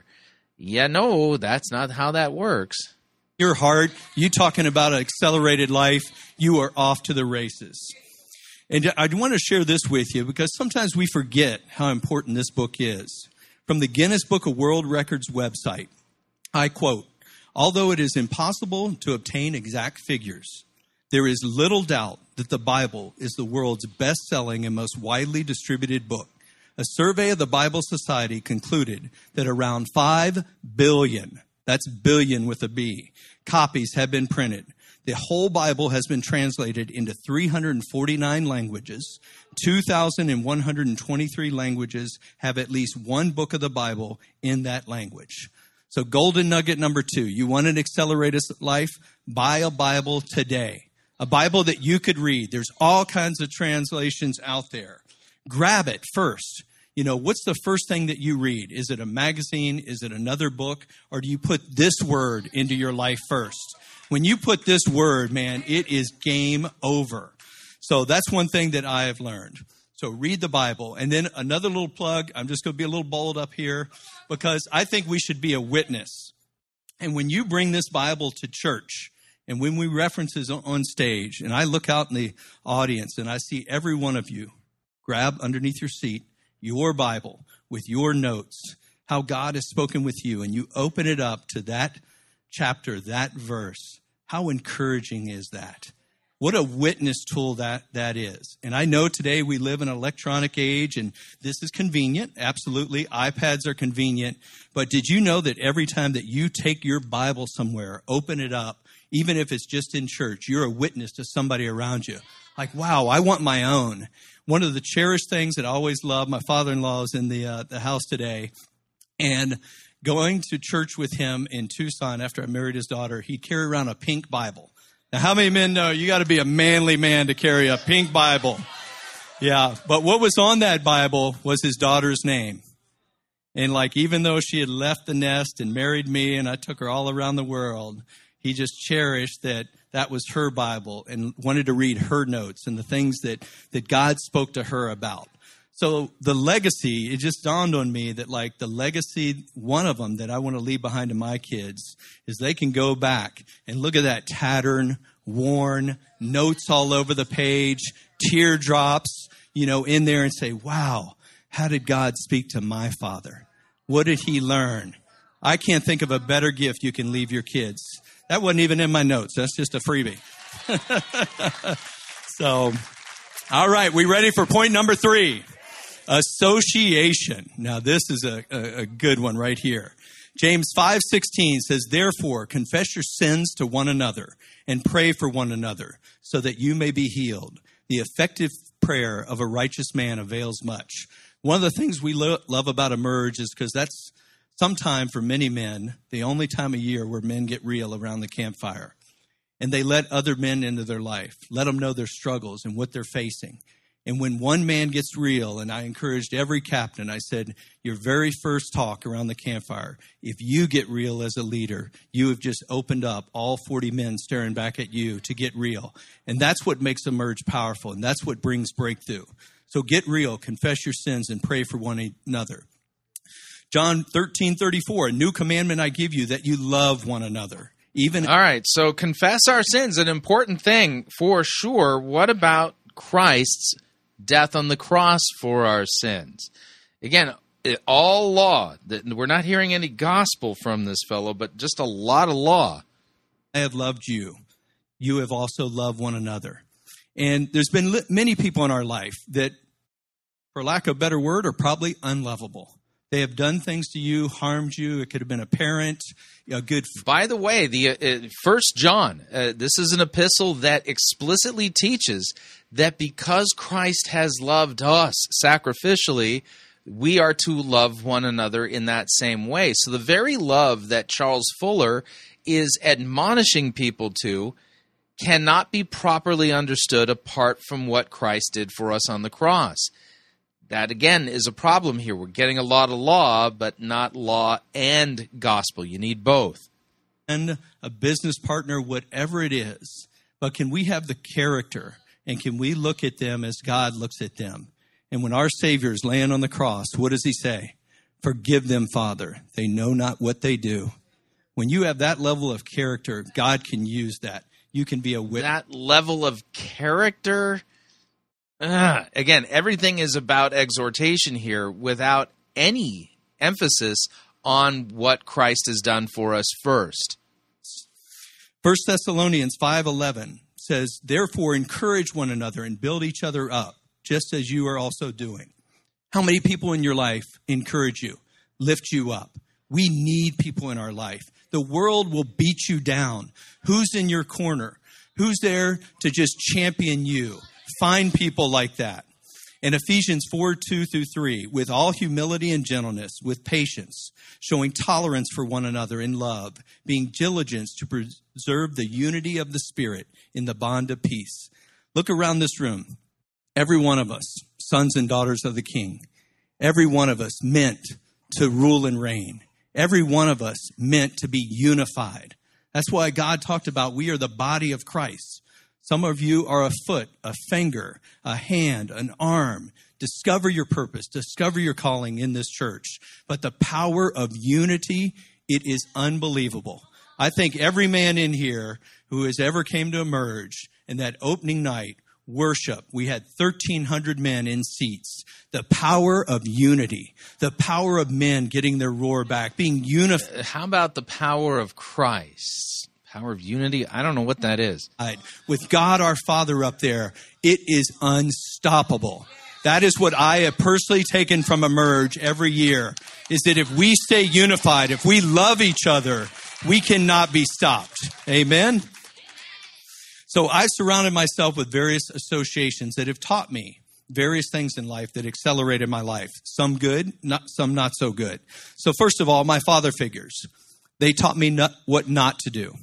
I am on my fifth stepfather, and the things that I observed growing up was adultery, workaholic, time abuse, mental abuse, and drunkardness. That's literally what I saw, you know, and you can choose to follow in that footstep, or you can choose to break that chain and say, not on my watch. I'm a new man, a new creation. God will use all things together for good. So have that perspective that, like, it doesn't matter what I came through, it's where I'm going. I've just learned what not to do. So I am now married for 21 years. I've got two kids that are planted in church. Who's he preaching about? Himself. And this is one of the side effects of preaching the law or an exhortation without the gospel, is that, it leads to a bizarre form of self-righteousness. And, that's kind of what I'm hearing here. I've got friends. I've got family. And so don't let the past define you. God's got such a beautiful future for every one of you. Then my coaches. Anybody play sports in here? All right. What I learned was the value of discipline and hard work. Now, I grew up in Virginia. I loved to play every sport and football team. So I tried out every year. I made the cut. But let me tell you about our football team. Our football team averaged 6 foot tall, 200 pounds. Can anybody relate? So here I am eating everything in mom's kitchen every single week to put pounds on me. I get up to a raw 165, 5'9". So I'm going against these giants of men. But I tell you what, I loved every second of it. And what I did, I knew that to survive, to make a name for myself, to be part of the team, that I had to give 100% every play, every down, every practice, every game. And so the greatest compliment I ever got in sports was when my defensive coach pulled me up our senior year. He said, "Fuller, get up here." He grabbed me by the shoulder pad and he said, "Look at him. Look at Fuller. He's 5'0", 165 pounds. But he's got one thing you guys don't have. He's got a heart. If you guys had half the heart of Fuller, we'd be state champions." Come on. That's the kind of heart we're looking for. You got to have a heart like Fuller, man. You need a Fuller in your life thingy. And here's the beauty of that. We went to the state championship my senior year. Now, granted, we lost by 1 point, very bitter defeat. I'm still stung by it. But I tell you what, one man, one person, that's you, operating in excellence, giving 100% of whatever God has put you on, you can raise everyone else up. So the value of coaches and mentors, discipline and hard work. My pastors, Pastor Jurgen and Leanne, wow, the value of vision. Don't you love their vision? Aren't you caught up and inspired? No pastor receives a unique vision from God for his church. And notice pastors, Jurgen and his wife can't be a pastor. God's word forbids that. By their vision, we need people in our life that are visionaries, that cast something bigger and bolder. Jeff Forbes and I know for Emerge, we were at 1,000 men last year. So, a good 20, 30% growth would be off the chart. What's Pastor Jurgen say? 1,600! I'm like, that's 60% increase. What is going on here? I was like, we're good. I don't know if we're that good. So, but I love a big, bold, audacious vision, because if people don't cast a vision that requires God to partner with, you'll live below your means. Nonsense. No biblical text says that. Amen. So we did everything possible. The Jeff Rutowskis, the Noahs, they dominated here at Central, met the goal. But I tell you what, just having a visionary in our life. The value of being real. I learned that from Pastor Juergen. For your senior pastor to let you in on what's going on in his world, his marriage, his kids. I mean, I'd never seen that modeled in leaders throughout the Marine Corps. They all had a facade. But wow, this guy let me in. He trusts me. And I was like, maybe I can let other people into my world. And then he spoke a word of life into me. You are a shepherd. Have you had anybody speak a word of life into you that's resonated, that you've never forgotten? And that seed will germinate. God, it may take 5, 10, 15 years, but we need to speak life into other people, and we need to be spoken into. Amen? Then I have friends like Pastor John and Pastor Colin, who have both told me, there is no one like you, Charles. Now, at first, I'm like, is that a good thing or not? It's like, okay. Again, he really is preaching about himself, and that is a huge problem. I'll take it as a good thing. So, yeah, but to have someone call out your uniqueness and your gifting, that's what I see when I look out at this audience. I see a bunch of winners, a bunch of champions. And if you're like me, you just don't know it yet. You just haven't been around the right association to call that out. And then I've got men around this room that lift me up. One of them right there, Jeff Forbes. Tell you what, the gifts, the talent that man has is just incredible. But partnered with me, I tell you what, it's been a great ride. We have enjoyed the journey. God has been on everything we've touched, and I could start naming out names all through here. But I'm just proud of every single person I've had the privilege to get to know you. And I'll never forget that quote. It's always stuck with me, and it's how I look at every single one out here. Every man or woman is my superior in some way. You guys have gifts, talents, abilities. You've been through things I haven't been through. You've achieved things I haven't achieved. You could teach me things. So do we look at our association as what can I learn from them? Sometimes a negative lesson, sometimes a positive lesson. But guard your association. Then family and friends. I'm blessed to know amazing business leaders, pastors. My father-in-law, Glenn Wilson, has taught me so much about being a man, a real man. And they see the potential and believe in me. We all need people in our life like that. I can tell you right now, 2 of the people that every single time they saw me, it didn't matter if it had been a year since we had seen each other, you know what they would say? Champion, how are you? You're a winner. You're amazing.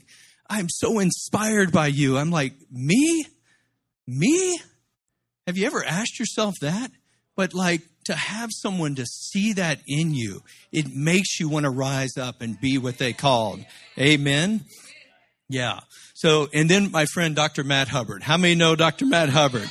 I know. He's a champion, isn't he? But that's just one guy that, is following God. So again, you'll note he's not exegeting any biblical text here. This is a all law, no gospel pep talk, complete with steps and secrets that are not even found in Scripture. Doing what God has asked him to do. So a man in your life that will take his time, his talent, and his treasure and invest in you. Do you have a man and woman in your life right now that are investing in you? Cherish that. Cherish that mentorship. Cherish that coaching. Be hungry for it. When's the last time you said, I see someone with fruit on their life and their marriage. They've been married 30 years. I want to be married 30 years. Can I take you to coffee? Can I get to know what has been your secret of success, like Ron and Quacha down here?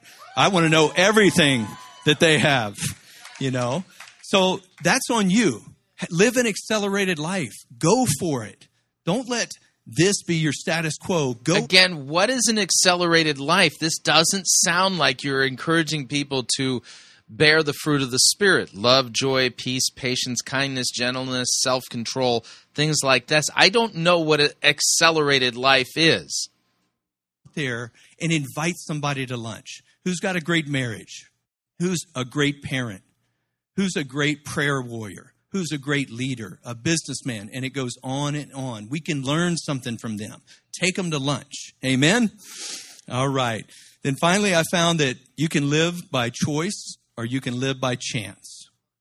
How many people are living by chance, vice choice? You're either leading your life or you're letting your life lead you.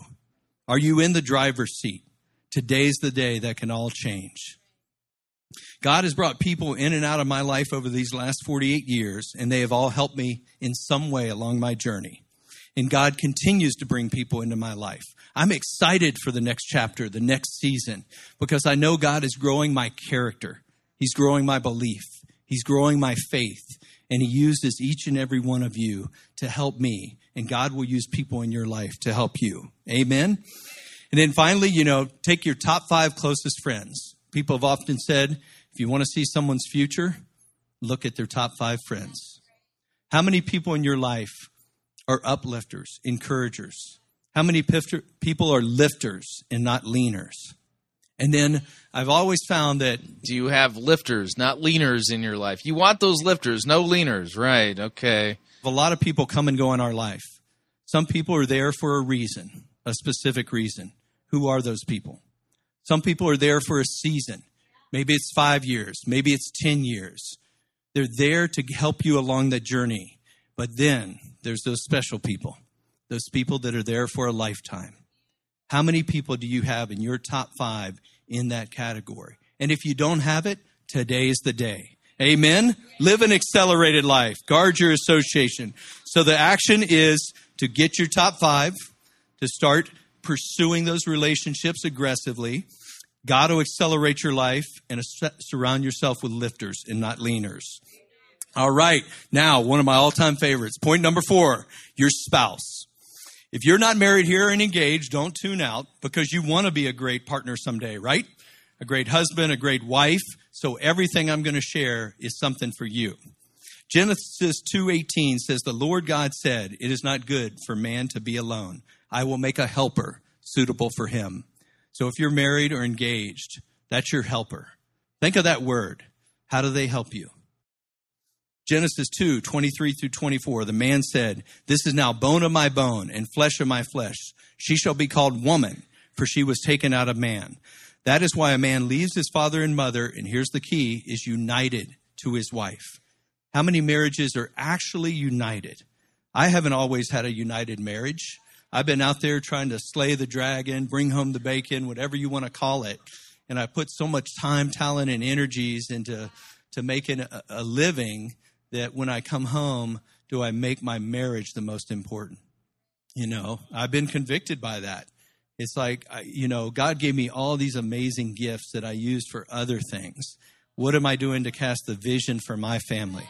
What am I doing to cast a vision for your family? My wife, I want you to be in submission to our vision. I need you. You're my equal partner. So that's some things we can do. Proverbs 18:22, he who finds a good wife finds a what? A good thing. That's right. We can just pause right there. But it goes on, and finds favor from the Lord. Amen. How many want favor in here? All right. I found a good wife, and I'm operating in favor, and I want you to as well. And then I want to unpack this one a little bit. Ephesians 5:25-28. Husbands, love your wives, even as Christ loved the church and gave himself for it, that he might sanctify and cleanse it with the washing of water by the word, then he might present to himself a glorious church, not having spot or wrinkle or any such thing, but that it should be holy and without blemish. So ought men to love their wives as their own bodies. He that loveth his wife loveth himself. Now, God just gave me a new download on that. And men... He did. God gave you a new download on that. So the old download is antiquated. So we need download 2.0 regarding husbands loving their wives. Okay. That is one of the greatest missions that I think we could ever pursue, is to treat our wife and to make her what that verse just called. So it says, husbands, truly love your wife. Sanctify her. Think about what that means. Cleanse her, wash her with the water of the word. You've got to be grounded in this if you want to wash your wife with the water of the word. And then make her a glorious church without spot or blemish or wrinkle. Think about that. Is your wife someone you are so proud of because you've invested in her. You've invested her to make that glorious church. You can't wait to introduce your wife to somebody, to show her off. I mean, men, that's a big mission. I don't know if you see it like I do, but that's a lifetime mission right there. But I want to be that kind of man, that kind of husband that makes my wife the best that God created her to be, to partner with her, to wash her with the word, and to make her that glorious church. Amen? Amen. So our wife is our helper. She will help accelerate your life. And likewise, husbands, you are... What does it mean that my wife will help accelerate my life? You're responsible for accelerating your wife's life. Think about it. We were meant to do life... How do I accelerate my wife's life? Together in unity.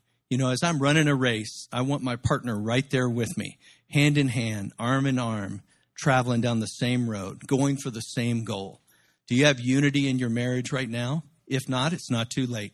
Start. Begin somewhere. But when you're united, you talk about an accelerated life. God realized that he wasn't enough, that he had to give a helper to us to help us on this journey called life, to help us. So God realized that God wasn't enough for us. No text says that, and that is really awful, what you just said. Our destiny. So Tessa, my beautiful bride of 21 years, is my helper in so many ways. Yeah, give it up for her. She's an amazing woman of God. Yep. I love her to death. You know, she chose me and I chose her to spend the rest of our life together. You know, she encourages me like nobody else. She runs in this race of life with me. My wife has accelerated my journey like never before. She's the one I would die for, but the one I want to live for. She is the mother of my legacy, my beautiful daughters up there that'll carry on when we're gone. She is my biggest fan, my cheerleader, my encourager. Her opinion of me means more than all others combined. Her words carry the greatest weight. She can crush me or she can lift me to the highest heights. She sees my faults, my weaknesses, my blind spots, my cracks, and she can choose to cover them or reveal them, and she's a coverer. I may be the head of the house, but my wife is the neck that turns the head. Amen? All right, that's wisdom right there, men. I've always believed that our spouse is one of the greatest assets. Again, note he's preaching himself. Gifts God has given us to accelerate our life, to fulfill our destiny, to achieve the life God intended. And I'm going to show you a little clip here. It's from my favorite series, Rocky. So, yeah, no push-ups involved on this one. But he sums up 2 reasons in this clip. What men are willing to fight for. What they're meant to be bloodied, beaten, bruised, almost on their deathbed. But what are men really willing to fight for? One is victory for them and their bride. And number 2 is to be somebody. Victory for themselves. Mm-hmm. Every man wants a beauty to rescue. And every man wants to succeed and be the man God called him to be. At the moment of his greatest achievement, Rocky, he's got the mic. He's in the center of the ring, beaten, bloodied, bruised. And he says these profound words. All right, I'm going to fast forward through the Rocky clip just because it doesn't make any sense to me at all that somehow Rocky gets a better place in this sermon than Jesus, which is bizarre. We continue. Every man wants to be a winner. We want to win for our wife, win for our family. But notice the association. Thank you for a challenger, Apollo. Thank you for a trainer and a coach, Mickey. Thank you for God believing in me. Thank you for the fans supporting me. But thank you for my wife who encouraged me, that told me I could be somebody. That's what I love. Cue sappy music. That's an emotional manipulation technique designed to create the false impression that God, the Holy Spirit, is now descending on the audience to get them to make some kind of a decision one way or another to do something. I'm not sure what we're deciding here. Oh, to live the accelerated life, to put the pedal to the metal, I have no idea what that is. Because Scripture, in talking about sanctification, talks about holiness, talks about obedience to God and His commandments, talks about the fruit of the Spirit, love, joy, and peace, patience, and all that kind of stuff. I don't know what an accelerated life is. About that clip. That's what you have. If you're married, you've got a helper, a husband, a wife. Be that kind of person. Amen? Amen. All right. So the action, accelerate your life, guard your association, pick your top 5, take people out to lunch, get the fruit on their tree, and watch what God's going to do to partner with you. Now for the main event. Are you guys ready? All right. I saved the best for last. This is the key accelerator right here. We're going to kick it off with Matthew 22:36-38. And this is so profound. If you pause on one verse in the Bible, this is a good one. Teacher, what is the greatest commandment in the law? I told you this was all law, no gospel. Jesus summarizing the greatest commandment, love the Lord your God with all your heart, soul, mind, and strength. Love your neighbor as yourself. On these two hang all of the commandments, all of the law. This is law, law, law, law, law, law, law, law. And people are being convicted. They're falling short. And they're not being pointed to Jesus, who's bled and died for these sins at this point, because we're up to the final accelerator, and the gospel doesn't accelerate you, apparently. Jesus replied, love the Lord your God with all your heart, with all your soul, with all your mind. This is the first and the greatest commandment. Connecting with God is the greatest thing you can do to accelerate your life. I haven't always been wise. I haven't always realized that the law convicts us of our sin and shows us how we're not connected to God. Read Romans 3. None is righteous, no, not one. That the law points this out to us in order to silence us and show us our need for a Savior. He holds the key to my future, the key to me fulfilling my destiny. How many times have I run off in the day, been about my own agenda? How many times have you? If we were to look back and we write our value and vision statements, and we've got our top 1 through 5 or 10, most people say, well, I put God at the top. I said, okay, let's test that theory. Pull out your calendar.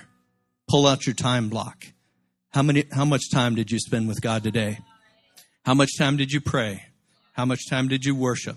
Right, and all of that's going to prove that they haven't obeyed this commandment, which means they need a Savior. Even Christians need that Savior. How much time did you seek Him? How much time did you read His Word? Is He really your number one priority? Do you really want to accelerate your life? Do you really want to be all that God created you to be? Well, that's the secret right there. We've all been given 24 hours in the day from the president. So the secret is the law. Where's the gospel figure into this? Because Galatians would argue against what you're saying. To you, we all have 24 precious hours of the day. Just invest some of them. Start small. You may have never dug into this word. You may have never developed a prayer life. You may not speak in tongues, but you can start. Today, you can start digging into this word.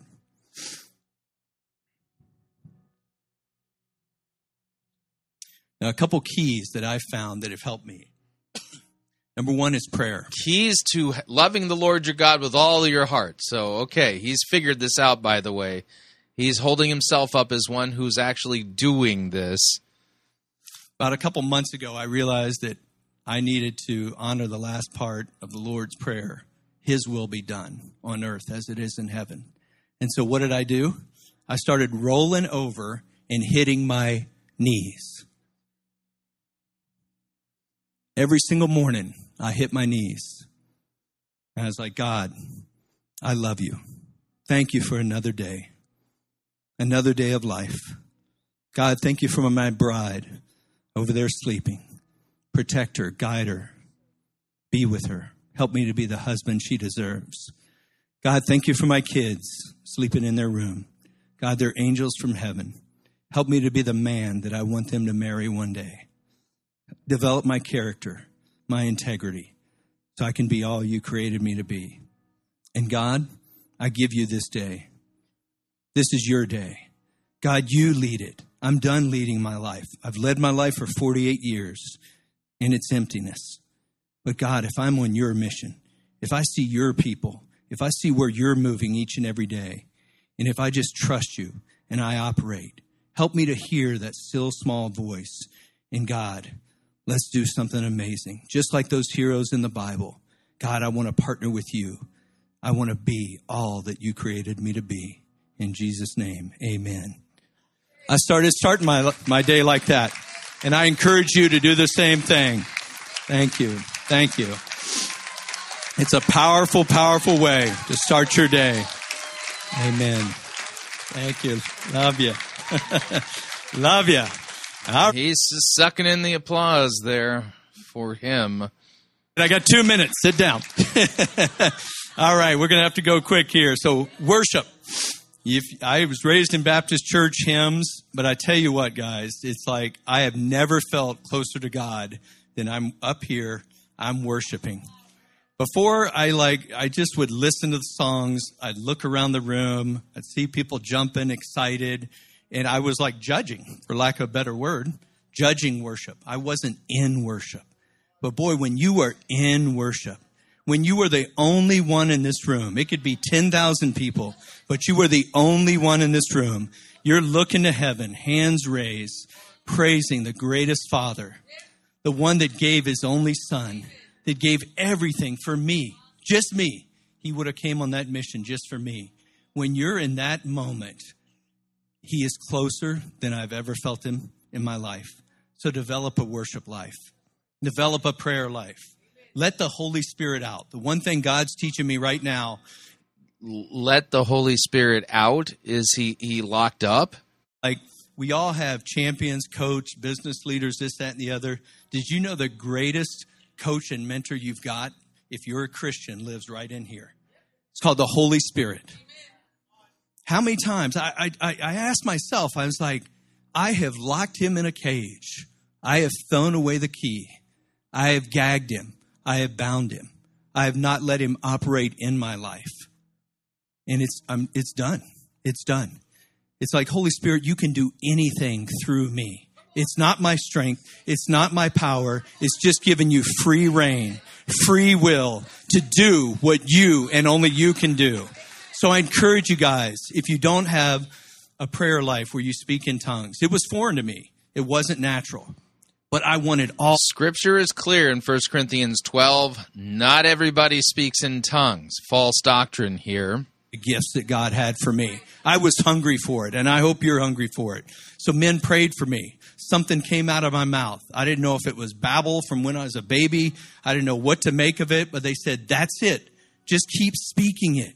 Give the Holy Spirit a chance to speak through you.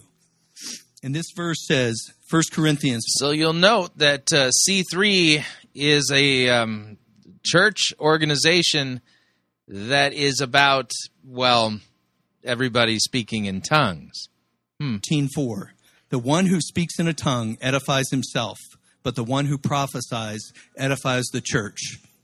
And I had a moment in time where I spoke in tongues long enough, where I knew that I knew that I knew it was not me. It was the Holy Spirit. For the first time, I was like, I didn't just buy it on faith and belief that he's in there. He is physically in there, and he is powerful. Tears streaming down my face, driving, and like it was just an encounter that I hope all of you have had. And so just let him out each and every day. Amen? Amen. Finally, I'm a big one thing guy. I've shared a lot with you today. God has communicated things. You've wrote it down. Maybe it's something I said. Maybe it's something I didn't say. That's what I love about God. He'll tell you what you need to know. But if you get one thing from my message today, the only thing that you're going to focus on this next week, this next month, is develop a relationship with God, close and intimate and personal. I was speaking with a pastor friend, world-renowned leader, operates. I mean, this guy is on fire in his late 60s. And I asked him, what's the secret to living a life like you've lived? And he said, think of yourself as one strand. When you entangle God around that strand, it strengthens it. It binds it. It makes it stronger. And you're unstoppable. So entwine God into your life in all those areas. Amen? All right, closing. pedal to the metal. I'm going to bring it all home. You guys ready? All right. There's different stages in your life. My father-in-law was a big car, Mopar guy. We restored cars together, so that's why I love this title, Pedal to the Metal. And he has squealed some tires and done some smoky burnouts. I love every single one of them. But what I want to leave you with is let's think about that. So number one, stage one, do you have a vision for your life? Do you have a destination that you're going? Or is it just day after day rat race on a wheel? Pause and reflect. Where do I want to end up when I breathe my last breath? Create a vision. Write it down. Make it plain. Then number two, you need a vehicle. It could be a business you're in. It could be, you know, you're an employee. It could be something that makes you tear up every time you see it. I think God put that on your heart, that you were meant to do something in that area. But you need a vehicle to operate in. But a vehicle's no good parked in the driveway. You need to physically get in the driver's seat. You need to drive your life. You need to be the one in the lead, in the driver's seat. And then it's going to take action. Faith without works is dead. You can have all the faith in the world, but if you don't take that... you're twisting that text. Works without faith is also dead. It can't save you, and we've heard nothing but works here, nothing about faith in Christ. But, and maybe you've been cruising along. You're on cruise control. Maybe you're at a comfortable spot in your life, but you know there's something more. What I want to see every single one of you do is punch it. Put the pedal to the metal. Take that action and stomp on it. That's the life that God caused you to lead. And then once you've done that, put the pedal to the metal, then enjoy the journey. Look out the window. Enjoy the seasons, the good, the bad, the ugly. It's all good. It's developing your faith, developing your character, developing your belief. Amen. And then finally, here's the best part. Whenever your day comes, you see the finish line. You see the checkered flag. You see that banner stretched out across. You've got it punched, pedal to the metal. You were cruising in. You may be in the last season of your life right now, but it's not over. It's not over because you have learned more than I have learned at 48 years. You have got wisdom. You have failed more than I have failed. Pay it forward. Sow it into somebody.